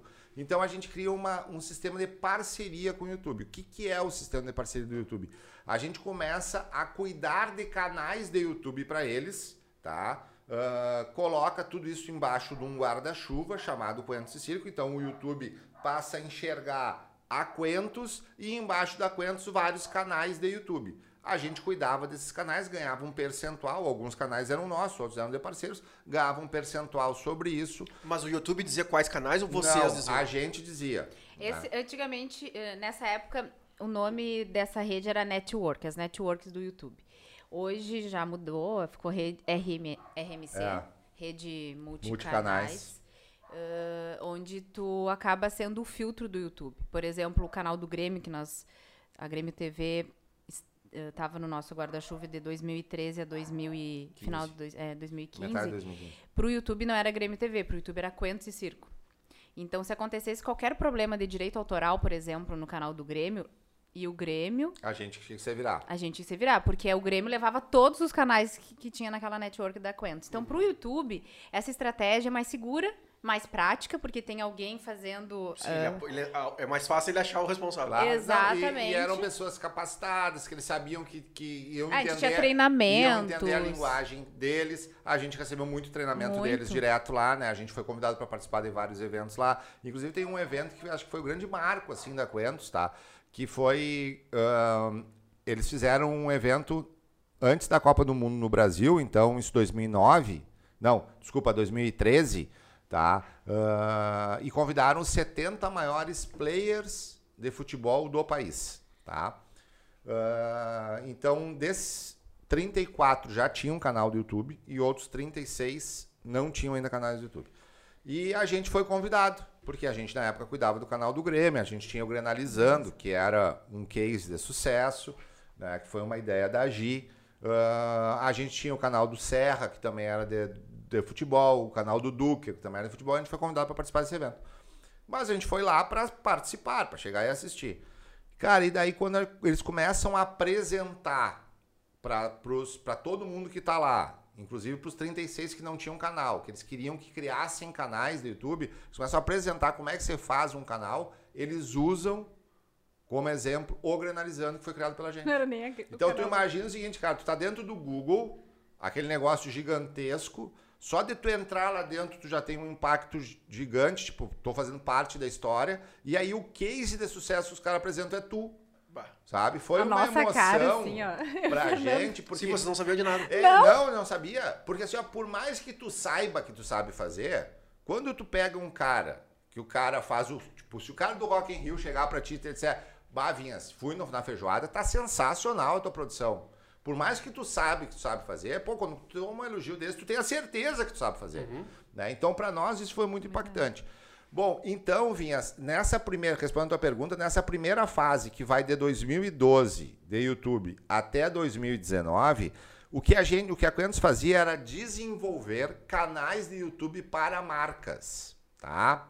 Por quê? Por que para marcas? Porque tu tinha um investimento mais alto, tu não tinha na época uma qualidade de um, de um celular para gravar, tu tinha que contratar uma empresa para gravar, tu tinha que contratar alguém para fazer o design, tu tinha que contratar alguém para editar. Então tu tinha um custo de operação que muitas vezes não comportava uma pessoa física fazer. Ou ela mesma sabia fazer e fazia, né? Era difícil ela contratar uma empresa para fazer isso. Então a gente focou muito É, nisso e é um aí. nicho, era um nicho de mercado, nicho de que, não, mercado. que tava, né, o, um- o próprio YouTube demorou muito para entender o que a gente fazia. Porque eles diziam, não, então vocês são uma network, uma network de É. futebol. Não, a gente não é uma network de futebol, porque a gente tem músicos. O Carlos Anês está conosco, o Tavares está conosco. Não, então vocês são um de música. Não, a gente não é de música, porque a gente tem tal canal, tem canal de empresa, né? Da Sanremo, eh, já está conosco, do Grêmio. Então, até que um dia eles. O, o, o Sassaroli, que era na época o nosso manager no YouTube, ele veio a Porto Alegre para participar de um evento conosco, ficou alguns dias trabalhando na Quentos, e um dia ele entrou na minha sala e disse: Cara, agora eu entendi o que vocês, fizeram, o que vocês fazem. Cara, é genial o que vocês fazem. Que é criar canal para marca. Na realidade, o YouTube te dá uma ferramenta e, e, e no caso, como empreender né, no digital, a gente acabou empreendendo dessa forma por feeling mesmo, sabe? E por realmente sentir Não, e, por o- e muito por, coisa por conta da Gi mesmo. A Gi enxergou esse nicho, assim, enxergou esse, esse pedaço de mercado. Porque assim, a época que vocês estão falando aí, tipo assim, eu comecei a gerar conteúdo faz um ano. Para YouTube, deve fazer uns seis meses. Nós estamos em 2021. E, e, Cara, o YouTube de- era, na, era uma Imagina selva. Era, era um site era. normal, Era um pra tirar um site. site normal.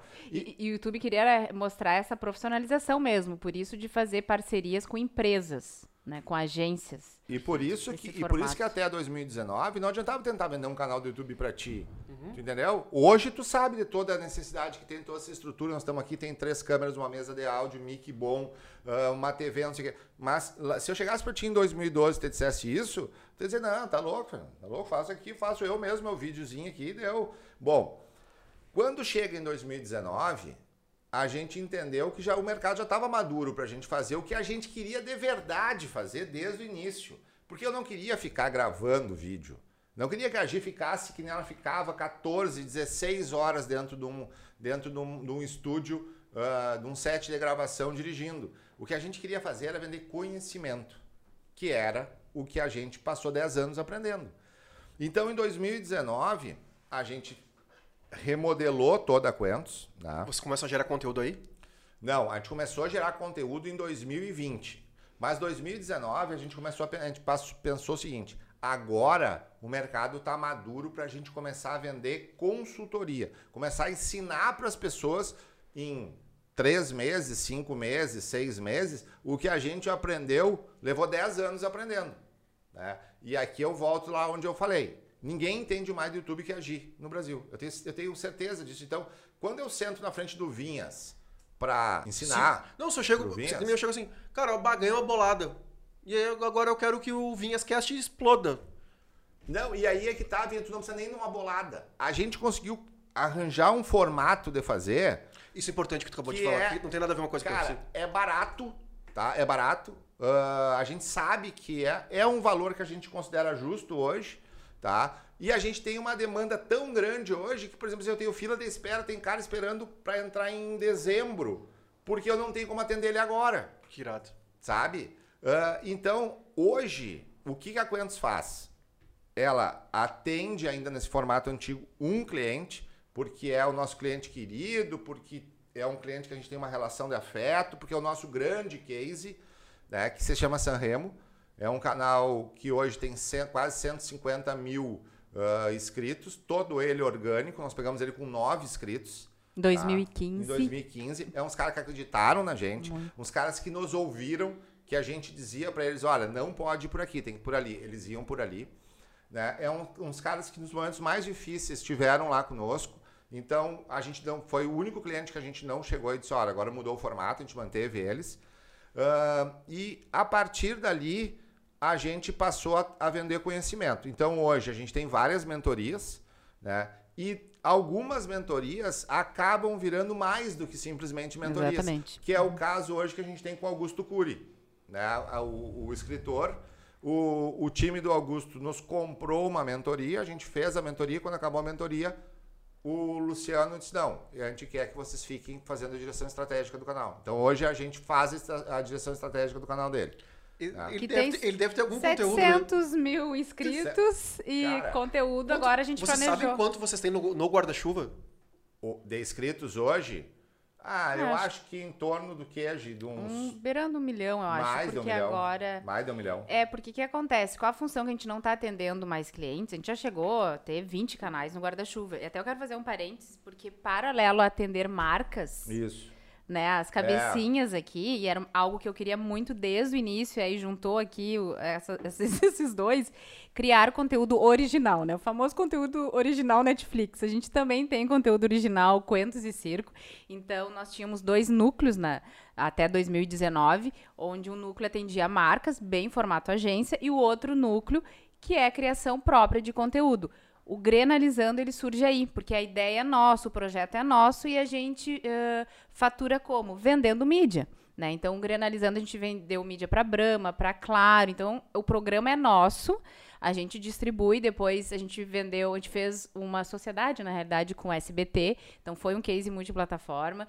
Tinha programa ao vivo todo sábado no SBT, da uma a, a uma e meia, durante um ano. Depois... A Gi foi a primeira, a, a Gi foi a primeira pessoa o Granalizando ele é um case muito é um... interessante. Assim. O Granalizando é o primeiro conteúdo no Brasil que sai do YouTube para TV aberta.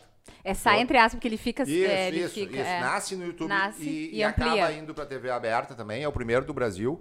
E a Gi é a, é a primeira pessoa uh, na história da SBT do Rio Grande do Sul a dirigir um programa lá que não seja funcionário. Que não... Uh, SBT local, Então a SBT né? montava toda a equipe, mas quem dirigia era a Gi. E aí tu vê toda a experiência, toda a tua formação, todos os teus estudos voltando a ser útil na.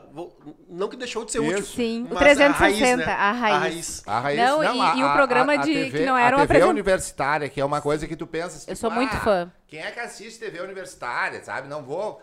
A TV universitária foi que deu base A formação. a formação pra Gi poder dirigir a SBT. Porque, por exemplo, se cai pra mim, o cara ia chegar lá e ia dizer, não, porque tem um switch, tem não sei o que, eu não ia ter ideia do que, que era aquilo, velho. Sim. Claro que o Fernando ficava na direção de conteúdo, porque futebol não é mesmo a minha praia, eu não curto. Era trabalho. Tem uma frase do Fernando maravilhosa. Nós tínhamos uma casa chamada Dub Hall 2007, é isso.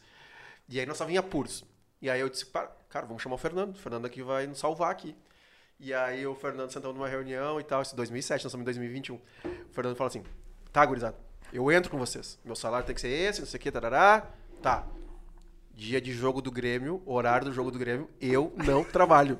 E é assim, pra não se estressar. A regra Era é a essa. única condição. No casamento da minha irmã, na igreja, nós éramos padrinhos, o Fernando entrou com fone em Santa Maria. Vontade de O Grêmio perdeu matar. do Santos ainda o jogo. Perdeu. Nossa. Era o jogo que nós ia assumir a liderança do Campeonato Brasileiro e o Grêmio é perde pro Santos ainda. Então o Fernando é um pouco ligado em futebol. É.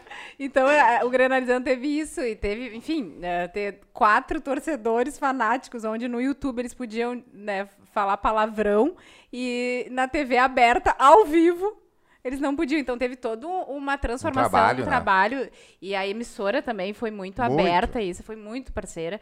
Uma baita experiência mesmo. Então, o Grenalizando, ele surge no nosso núcleo, ele é criado no, no núcleo de conteúdo. Tivemos uma série de televisão também, então essa questão do multiplataforma, que é a origem lá da Quentos, que não tinha o YouTube na- nessa jogada tem- até 2012, a gente tem uma série que foi ao ar no SBT. Em uma- 2014. 2014, uh, recorde de, de edição, assim, que a gente editou muito rápido. Foi premiada, para mim, foi um dos momentos... Foi um dos momentos assim mais importantes em termos de carreira, porque a série ela foi tirou segundo lugar em reportagem jornalística pelo Prêmio Ari, que é um prêmio super importante no jornalismo. Então eu estava dirigindo essa série, foi ao ar no SBT e a série entra no núcleo também de conteúdo original da, da Quentos. E assim a gente tem- fez outros outros canais, a NTV. Então a Quentos ela foi muito intensa desde o início, em termos de produção, de entrega. Imagina só, em 2014, né? Tu mesmo falou que começou no YouTube agora, 2021. 21. 2014 nós tínhamos aí seis, sete canais com produção diária de conteúdo praticamente. O, o Danilo do, do SBT, O diretor de jornalismo do SBT, ele foi lá pra provar um dos episódios da série. É. E daí ele, cara, e a Quentos era aquele movimento, né? Não parava uma- um, um minuto e as equipes saindo pra gravar, pra captar, e editor e não sei o que. Depois a gente mudou esse sistema, até se tu quiser a gente pode falar um pouquinho sobre isso.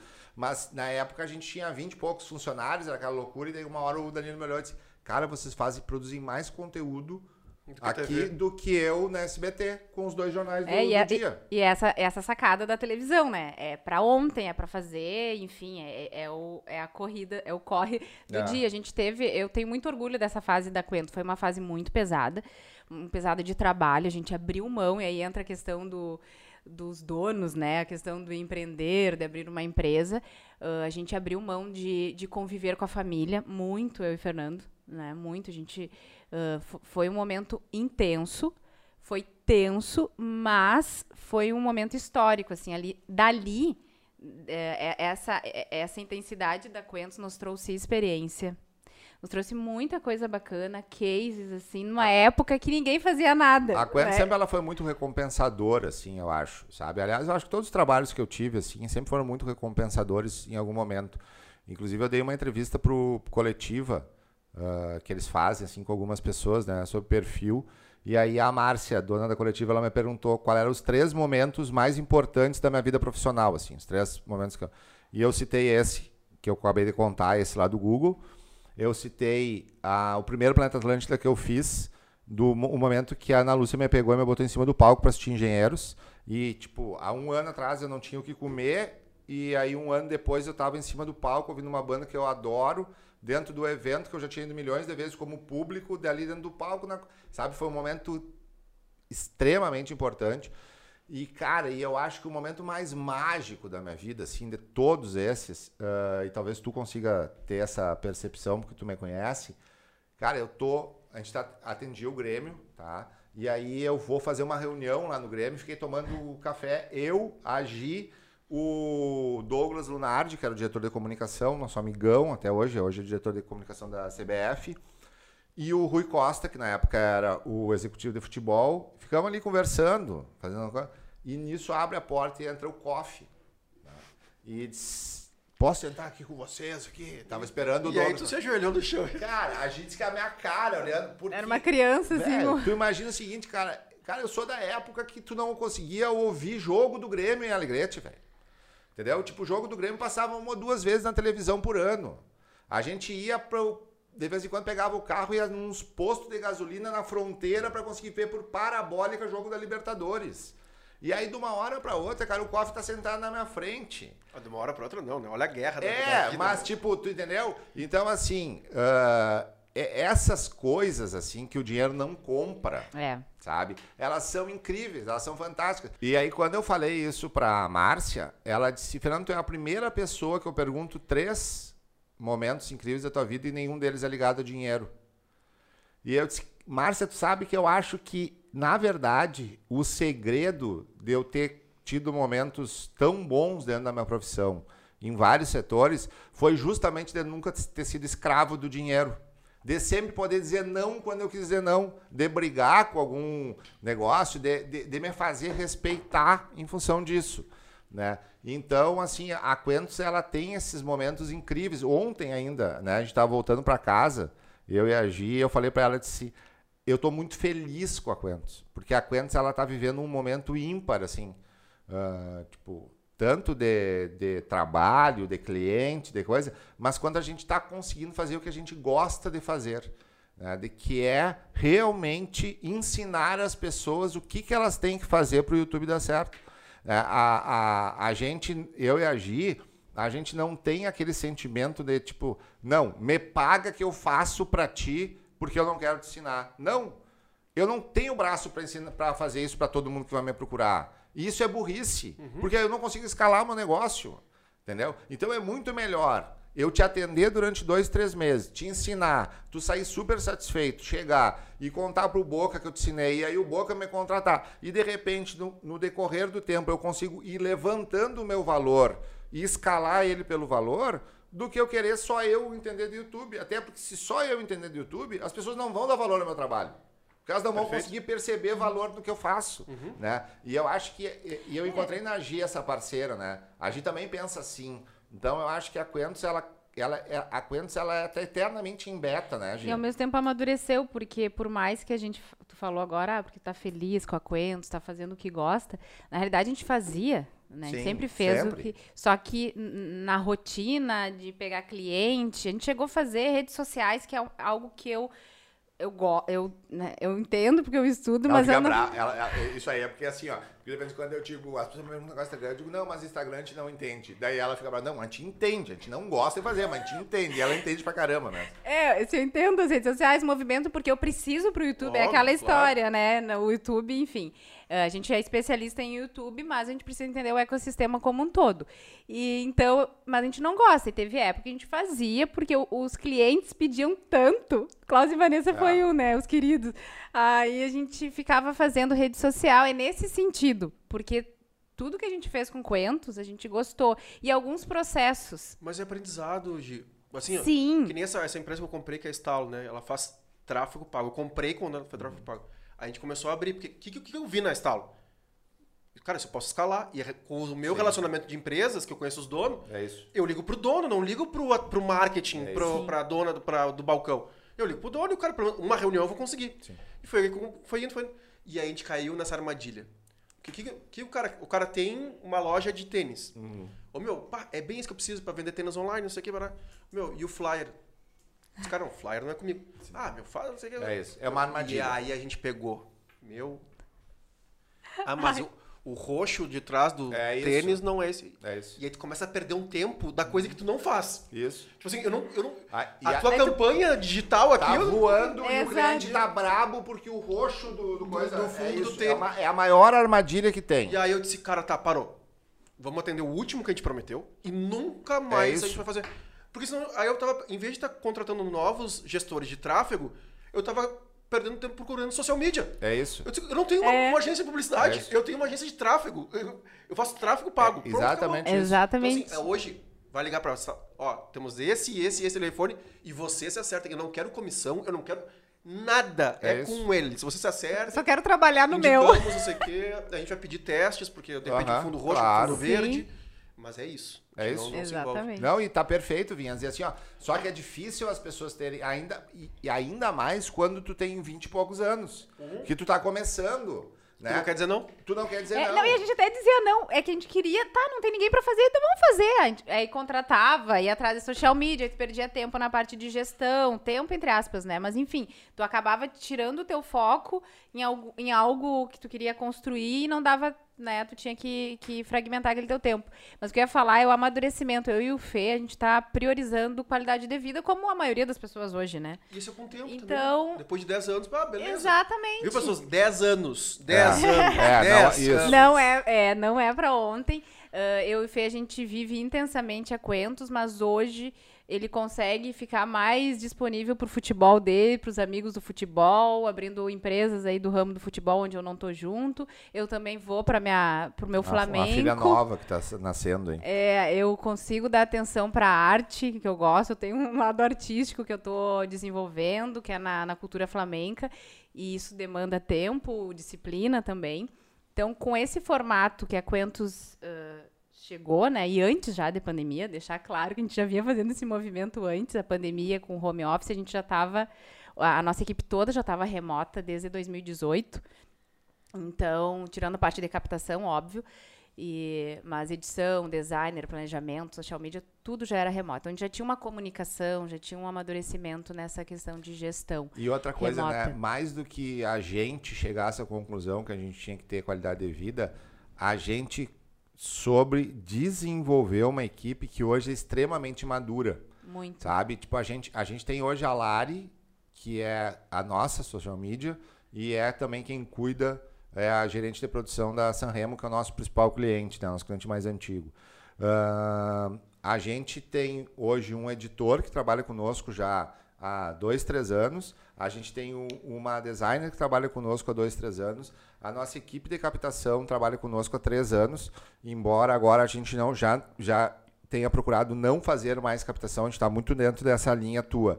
Tá? Tipo, o cara me liga, ah, Fernando, eu preciso fazer um vídeo release, não sei, cara, não faço. Mas tem alguém? Sanremo a gente Tenho. vai- Isso, tenho. Tenho o Fred, tá? Então passo lá o telefone do Fred, não ganho nada, mas eu sei que o cliente vai ficar feliz, Isso. né? Mas, por exemplo, Sanremo, se a gente voltar, agora nesse momento a gente está com um sistema que é, uma... é- a influencer é uma co-criadora conosco, ela mora em São Paulo, ela mesma capta os vídeos, manda, a gente edita, embala tal, né? Mas se em algum momento a gente voltar, que tiver que voltar para estúdio aqui em Porto Alegre, vai ser o Fred que vai fazer.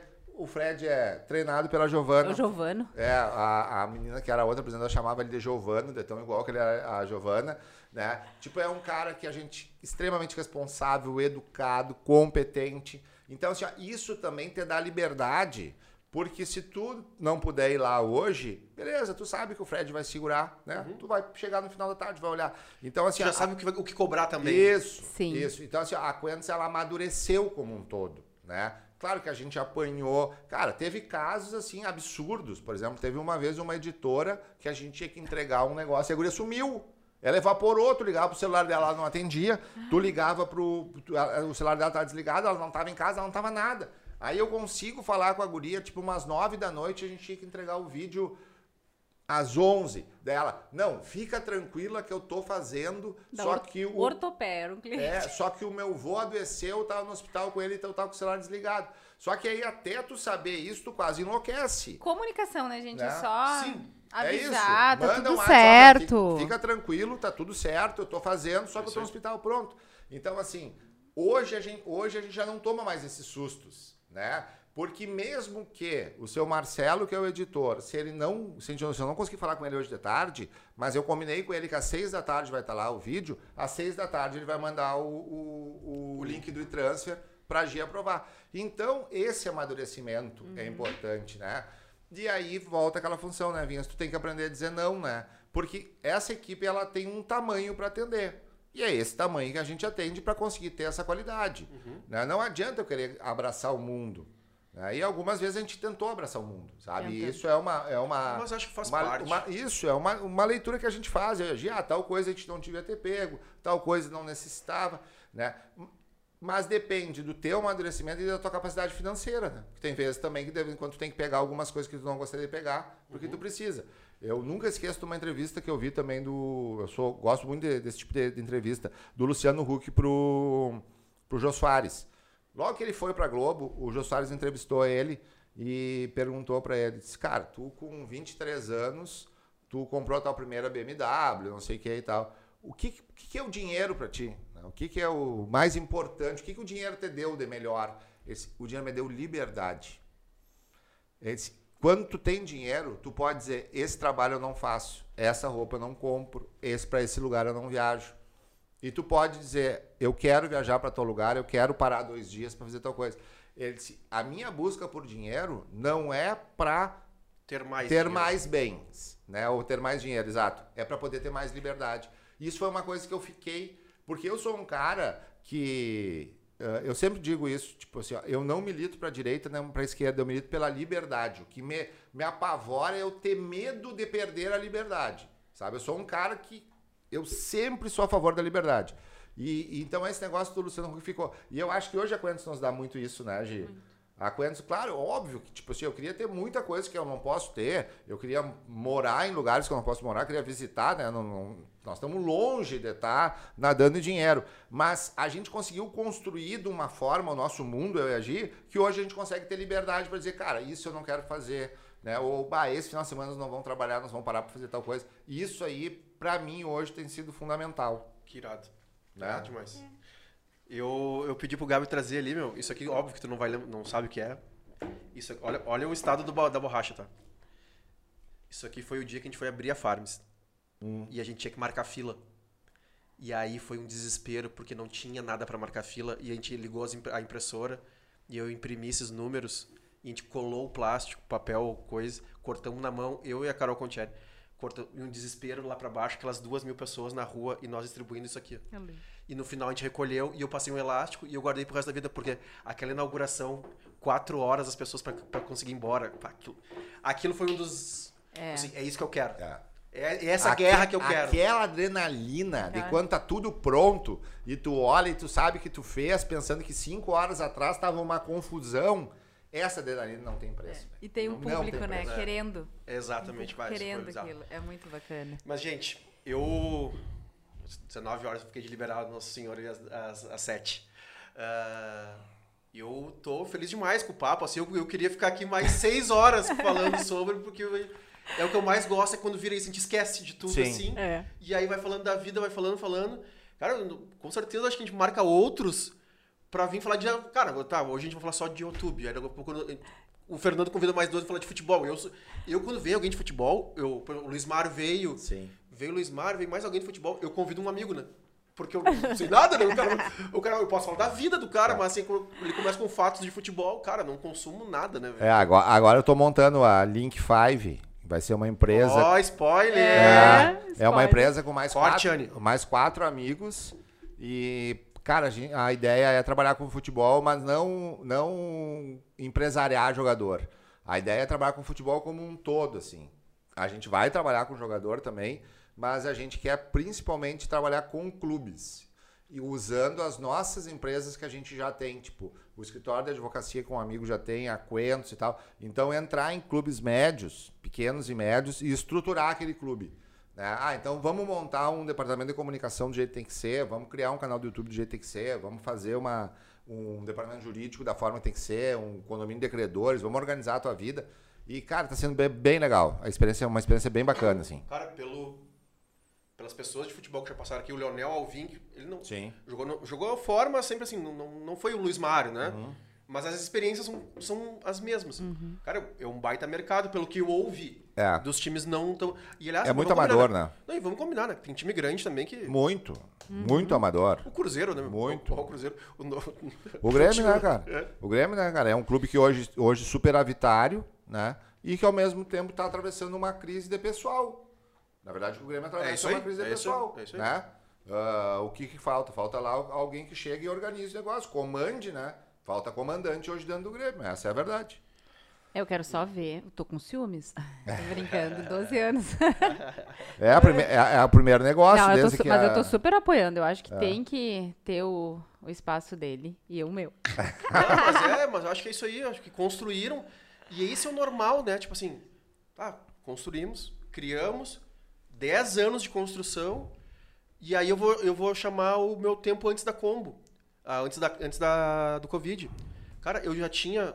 Tava com, os, tava com o Barum, tava com a combo, a combo decolando, e eu tinha conseguido liberar as manhãs pra mim, e eu nem. Nada, tipo assim. Sim. Cara, eu, queria, eu tava vendo cavalo pra comprar depois de anos sem cavalo. Sim. Porque eu disse, ah, agora eu vou fazer minha hora de quitação, velho. Porque assim, tá tudo crescendo, mas a gente chegou no nível que as coisas Isso, estão conseguiu andando. organizar. Tinha 8, 10 pessoas aqui dentro que eles já tinham pego nossa, a nossa alma. Aham. Já tinham o, o jeito combo de ser. Então, cara, eu, eu já vou apertar o botão que eu sei que eu tenho que apertar. Cara, aí veio a pandemia e. Mas beleza, vamos, nós vamos reorganizar de novo, nós É, vamos tudo de faz novo. parte. gente- a gente vai- A, gente vai aprender a viver, né, Vinhas, com tudo que aconteceu. né? Na verdade, a pandemia ela foi mais uma sacudida pra gente, pra gente se dar conta que a gente não é eterno, né? Aquelas coisas pode, que tudo, pode estar tudo no lugar e de uma hora pra outra pode mudar. Mas a gente vai aprender a conviver com tudo isso, a gente vai passar por isso. E eu acho que isso é incrível, sabe? Ah, eu, eu tive uma emoção muito forte ah, no espetáculo da Gia. A Gia dançou ah, o fim da semana passado. A Gia é Início de outubro. a dança flamenco, né? Ah, e foi a primeira vez que eu fui no teatro depois e eu tive uma emoção muito forte, não só por estar de volta ali no teatro, vendo as pessoas e tal, mas por pensar uma coisa, né? Cara, dois anos atrás surgiu um vírus que a gente nunca não tinha ideia. Cara, hoje a gente já desenvolveu seis vacinas, tem mais 50 e poucas desenvolvidas. A gente aprendeu a viver, a gente está matando o vírus e a gente vai continuar nossa vida. Quer dizer, a raça humana, a gente não vai parar. Não interessa o que acontecer, entendeu? A gente vai dar um jeito de se reorganizar e ir embora. E eu acho que isso é o mais importante, assim, a gente conseguir perceber isso. E óbvio, né, Vinhas, agradecer tudo que a gente continua aqui, né? Porque a gente perdeu tanta gente, né? Exatamente. E não- é, realmente, perdendo bastante gente e gente perto, né, cara? Muito. E gente velha, gente jovem, e- Muito. e, tudo. Muito. Realmente não. Eu acho que ainda não se sabe Não, as coisas. não. de- A, mas- a dimensão de tudo isso. De- Isso vai ser uma coisa que daqui a 20, 30 anos, assim, né, a gente vai falar. Isso vai ser o grande marco, acho, de toda da vida de todos nós, né? O momento mais importante da nossa história vida. da humanidade, né? Tá. Muito histórico. Obrigado. Feito, amadinhos. De coração. Amadinho. Por favor, as redes sociais de vocês. Beijo pra Xuxa, beijo pra quem quiser.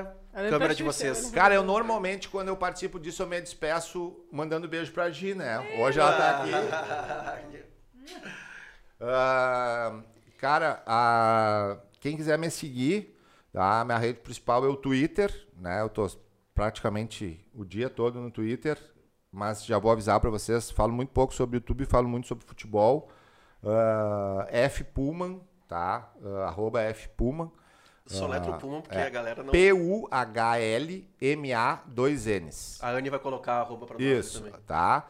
Ah, então é arroba F de Fernando Puma. P-U-H-L-M-A, dois N's. Ah, mas a gente tem um canal do YouTube, né, Gi? Isso, é Que aí eu vou deixar tu falar, porque tu que manja melhor. YouTube não é para amadores. Yeah, a gente tem uma frase Uma que a gente frase. usa muito, que é YouTube não é para amadores. E é a real. Agora eu quero ver quando é que o Vinhas vai comprar uma... Não, não, não, não. Eu já vou. Nós vamos terminar. É, é dezembro que tem vaga? Tá, É isso aí, estaremos lá. E depois eu já vou dar uma diquinha pro teu canal, vou te deixar aí com. Não? Quer que eu abra ele aqui agora? A gente já faz agora. Cantoria Não, online. não, esses dias, cara, esses dias foi isso. A gente, eu, eu fui montar ali a, a- Porque a gente faz a mentoria por transmissão, né? Aí eu, fui, eu montei e me esqueci de deixar ela privada, deixei ela pública. E aí abriu e aí entrou no nosso canal uma aula de um cliente. E aí começou a rodar e a gente tem duas pessoas assistindo. Sim, foi- e aí foi começou por- a aumentar o número, e daí eu. Aí a gente foi lá, apagou. Criou outro Era pra link, ser né? privado. Sim, não posso estar discutindo a tua estratégia no público. Foi louco. E aí uma galera no Twitter, ah, Fernando, fica tranquilo, fui eu que assisti, ah, fui eu, eu vi que tava ali aberto, quis aproveitar. Tipo live surpresa. Então, ah, sobre YouTube, né? Como criar um canal, como ter sucesso no YouTube, as nossas redes da Quentos. No YouTube é youtube.com barra Quentos, I com Y, Quentos e Circo. Não circos. Circo. C-I-R, C-I-R-C-O. É. No Instagram também é Quentos e Circo. Lá a gente tem todo. A gente dá dicas, aí tem toda um- uma outra linguagem pro Instagram, mas focado também em dicas para Que YouTube. vocês entendem, mas não gostam, né, gente? Não é que não. É, às vezes a gente tem a Lari maravilhosa, a Larissa, que fica lá e a gente tá, tá, tá junto, óbvio, respondendo os comentários, tudo. Mas então, pra YouTube, pra dicas do YouTube, procurar as redes da Quentos e Circo. Aí a gente tá no Facebook, tá no LinkedIn também, em tudo. Twitter. E a minha rede pessoal não é o Twitter e nem o YouTube, é o Instagram, né? O Alvarenga Gi. Então, se quiserem lá acompanhar um pouco, é, é lá no Instagram eu mostro a minha. Mostro não, mas eu gosto de compartilhar ah, a minha vida como um todo, né? Coloco ali bastidores da Quentos, a gente tá gravando drops para as rádios, a Band News, Nativa Alegrete. É a Band, tá a Band News, Band News, Jovem Pan, a Nativa, Empreender e Viajar. Aprender e Viajar, que é uma Portugal. viagem web, é uma rádio web uh, Por- Brasil-Portugal. E agora a gente entrou na coletiva Ponto Rádio, ponto, né? É, ponto rádio. Então, ali no meu Instagram, eu acabo mostrando um pouquinho desse meu lado multi, Uhum. multicarreiras. Parte Flamengo também. Então, é isso. Alvarenga Gi. Que demais. Gente, obrigado de novo. Muito obrigada. No fim, não agradeci. Muito obrigada por Ah, essa capaz, oportunidade de estar honra ter- conversando. Uma honra ter vocês você. aqui. E eu preciso das redes do meu maior patrocinador, porque eu também não sei vender, né? Então, e o Gabi entrou de parceiro. Ah, Gabi, redes sociais. Não esquece, de- não esquece da Anne. Vou começar por ela até. É Anne Bianchi, Bianchi, uh, o gabi.rec e gabi.filmes. Então tá, minha gente. Muito obrigado. Valeu. Muito obrigada. Beijo. Beijo. Beijos. Tchau, tchau.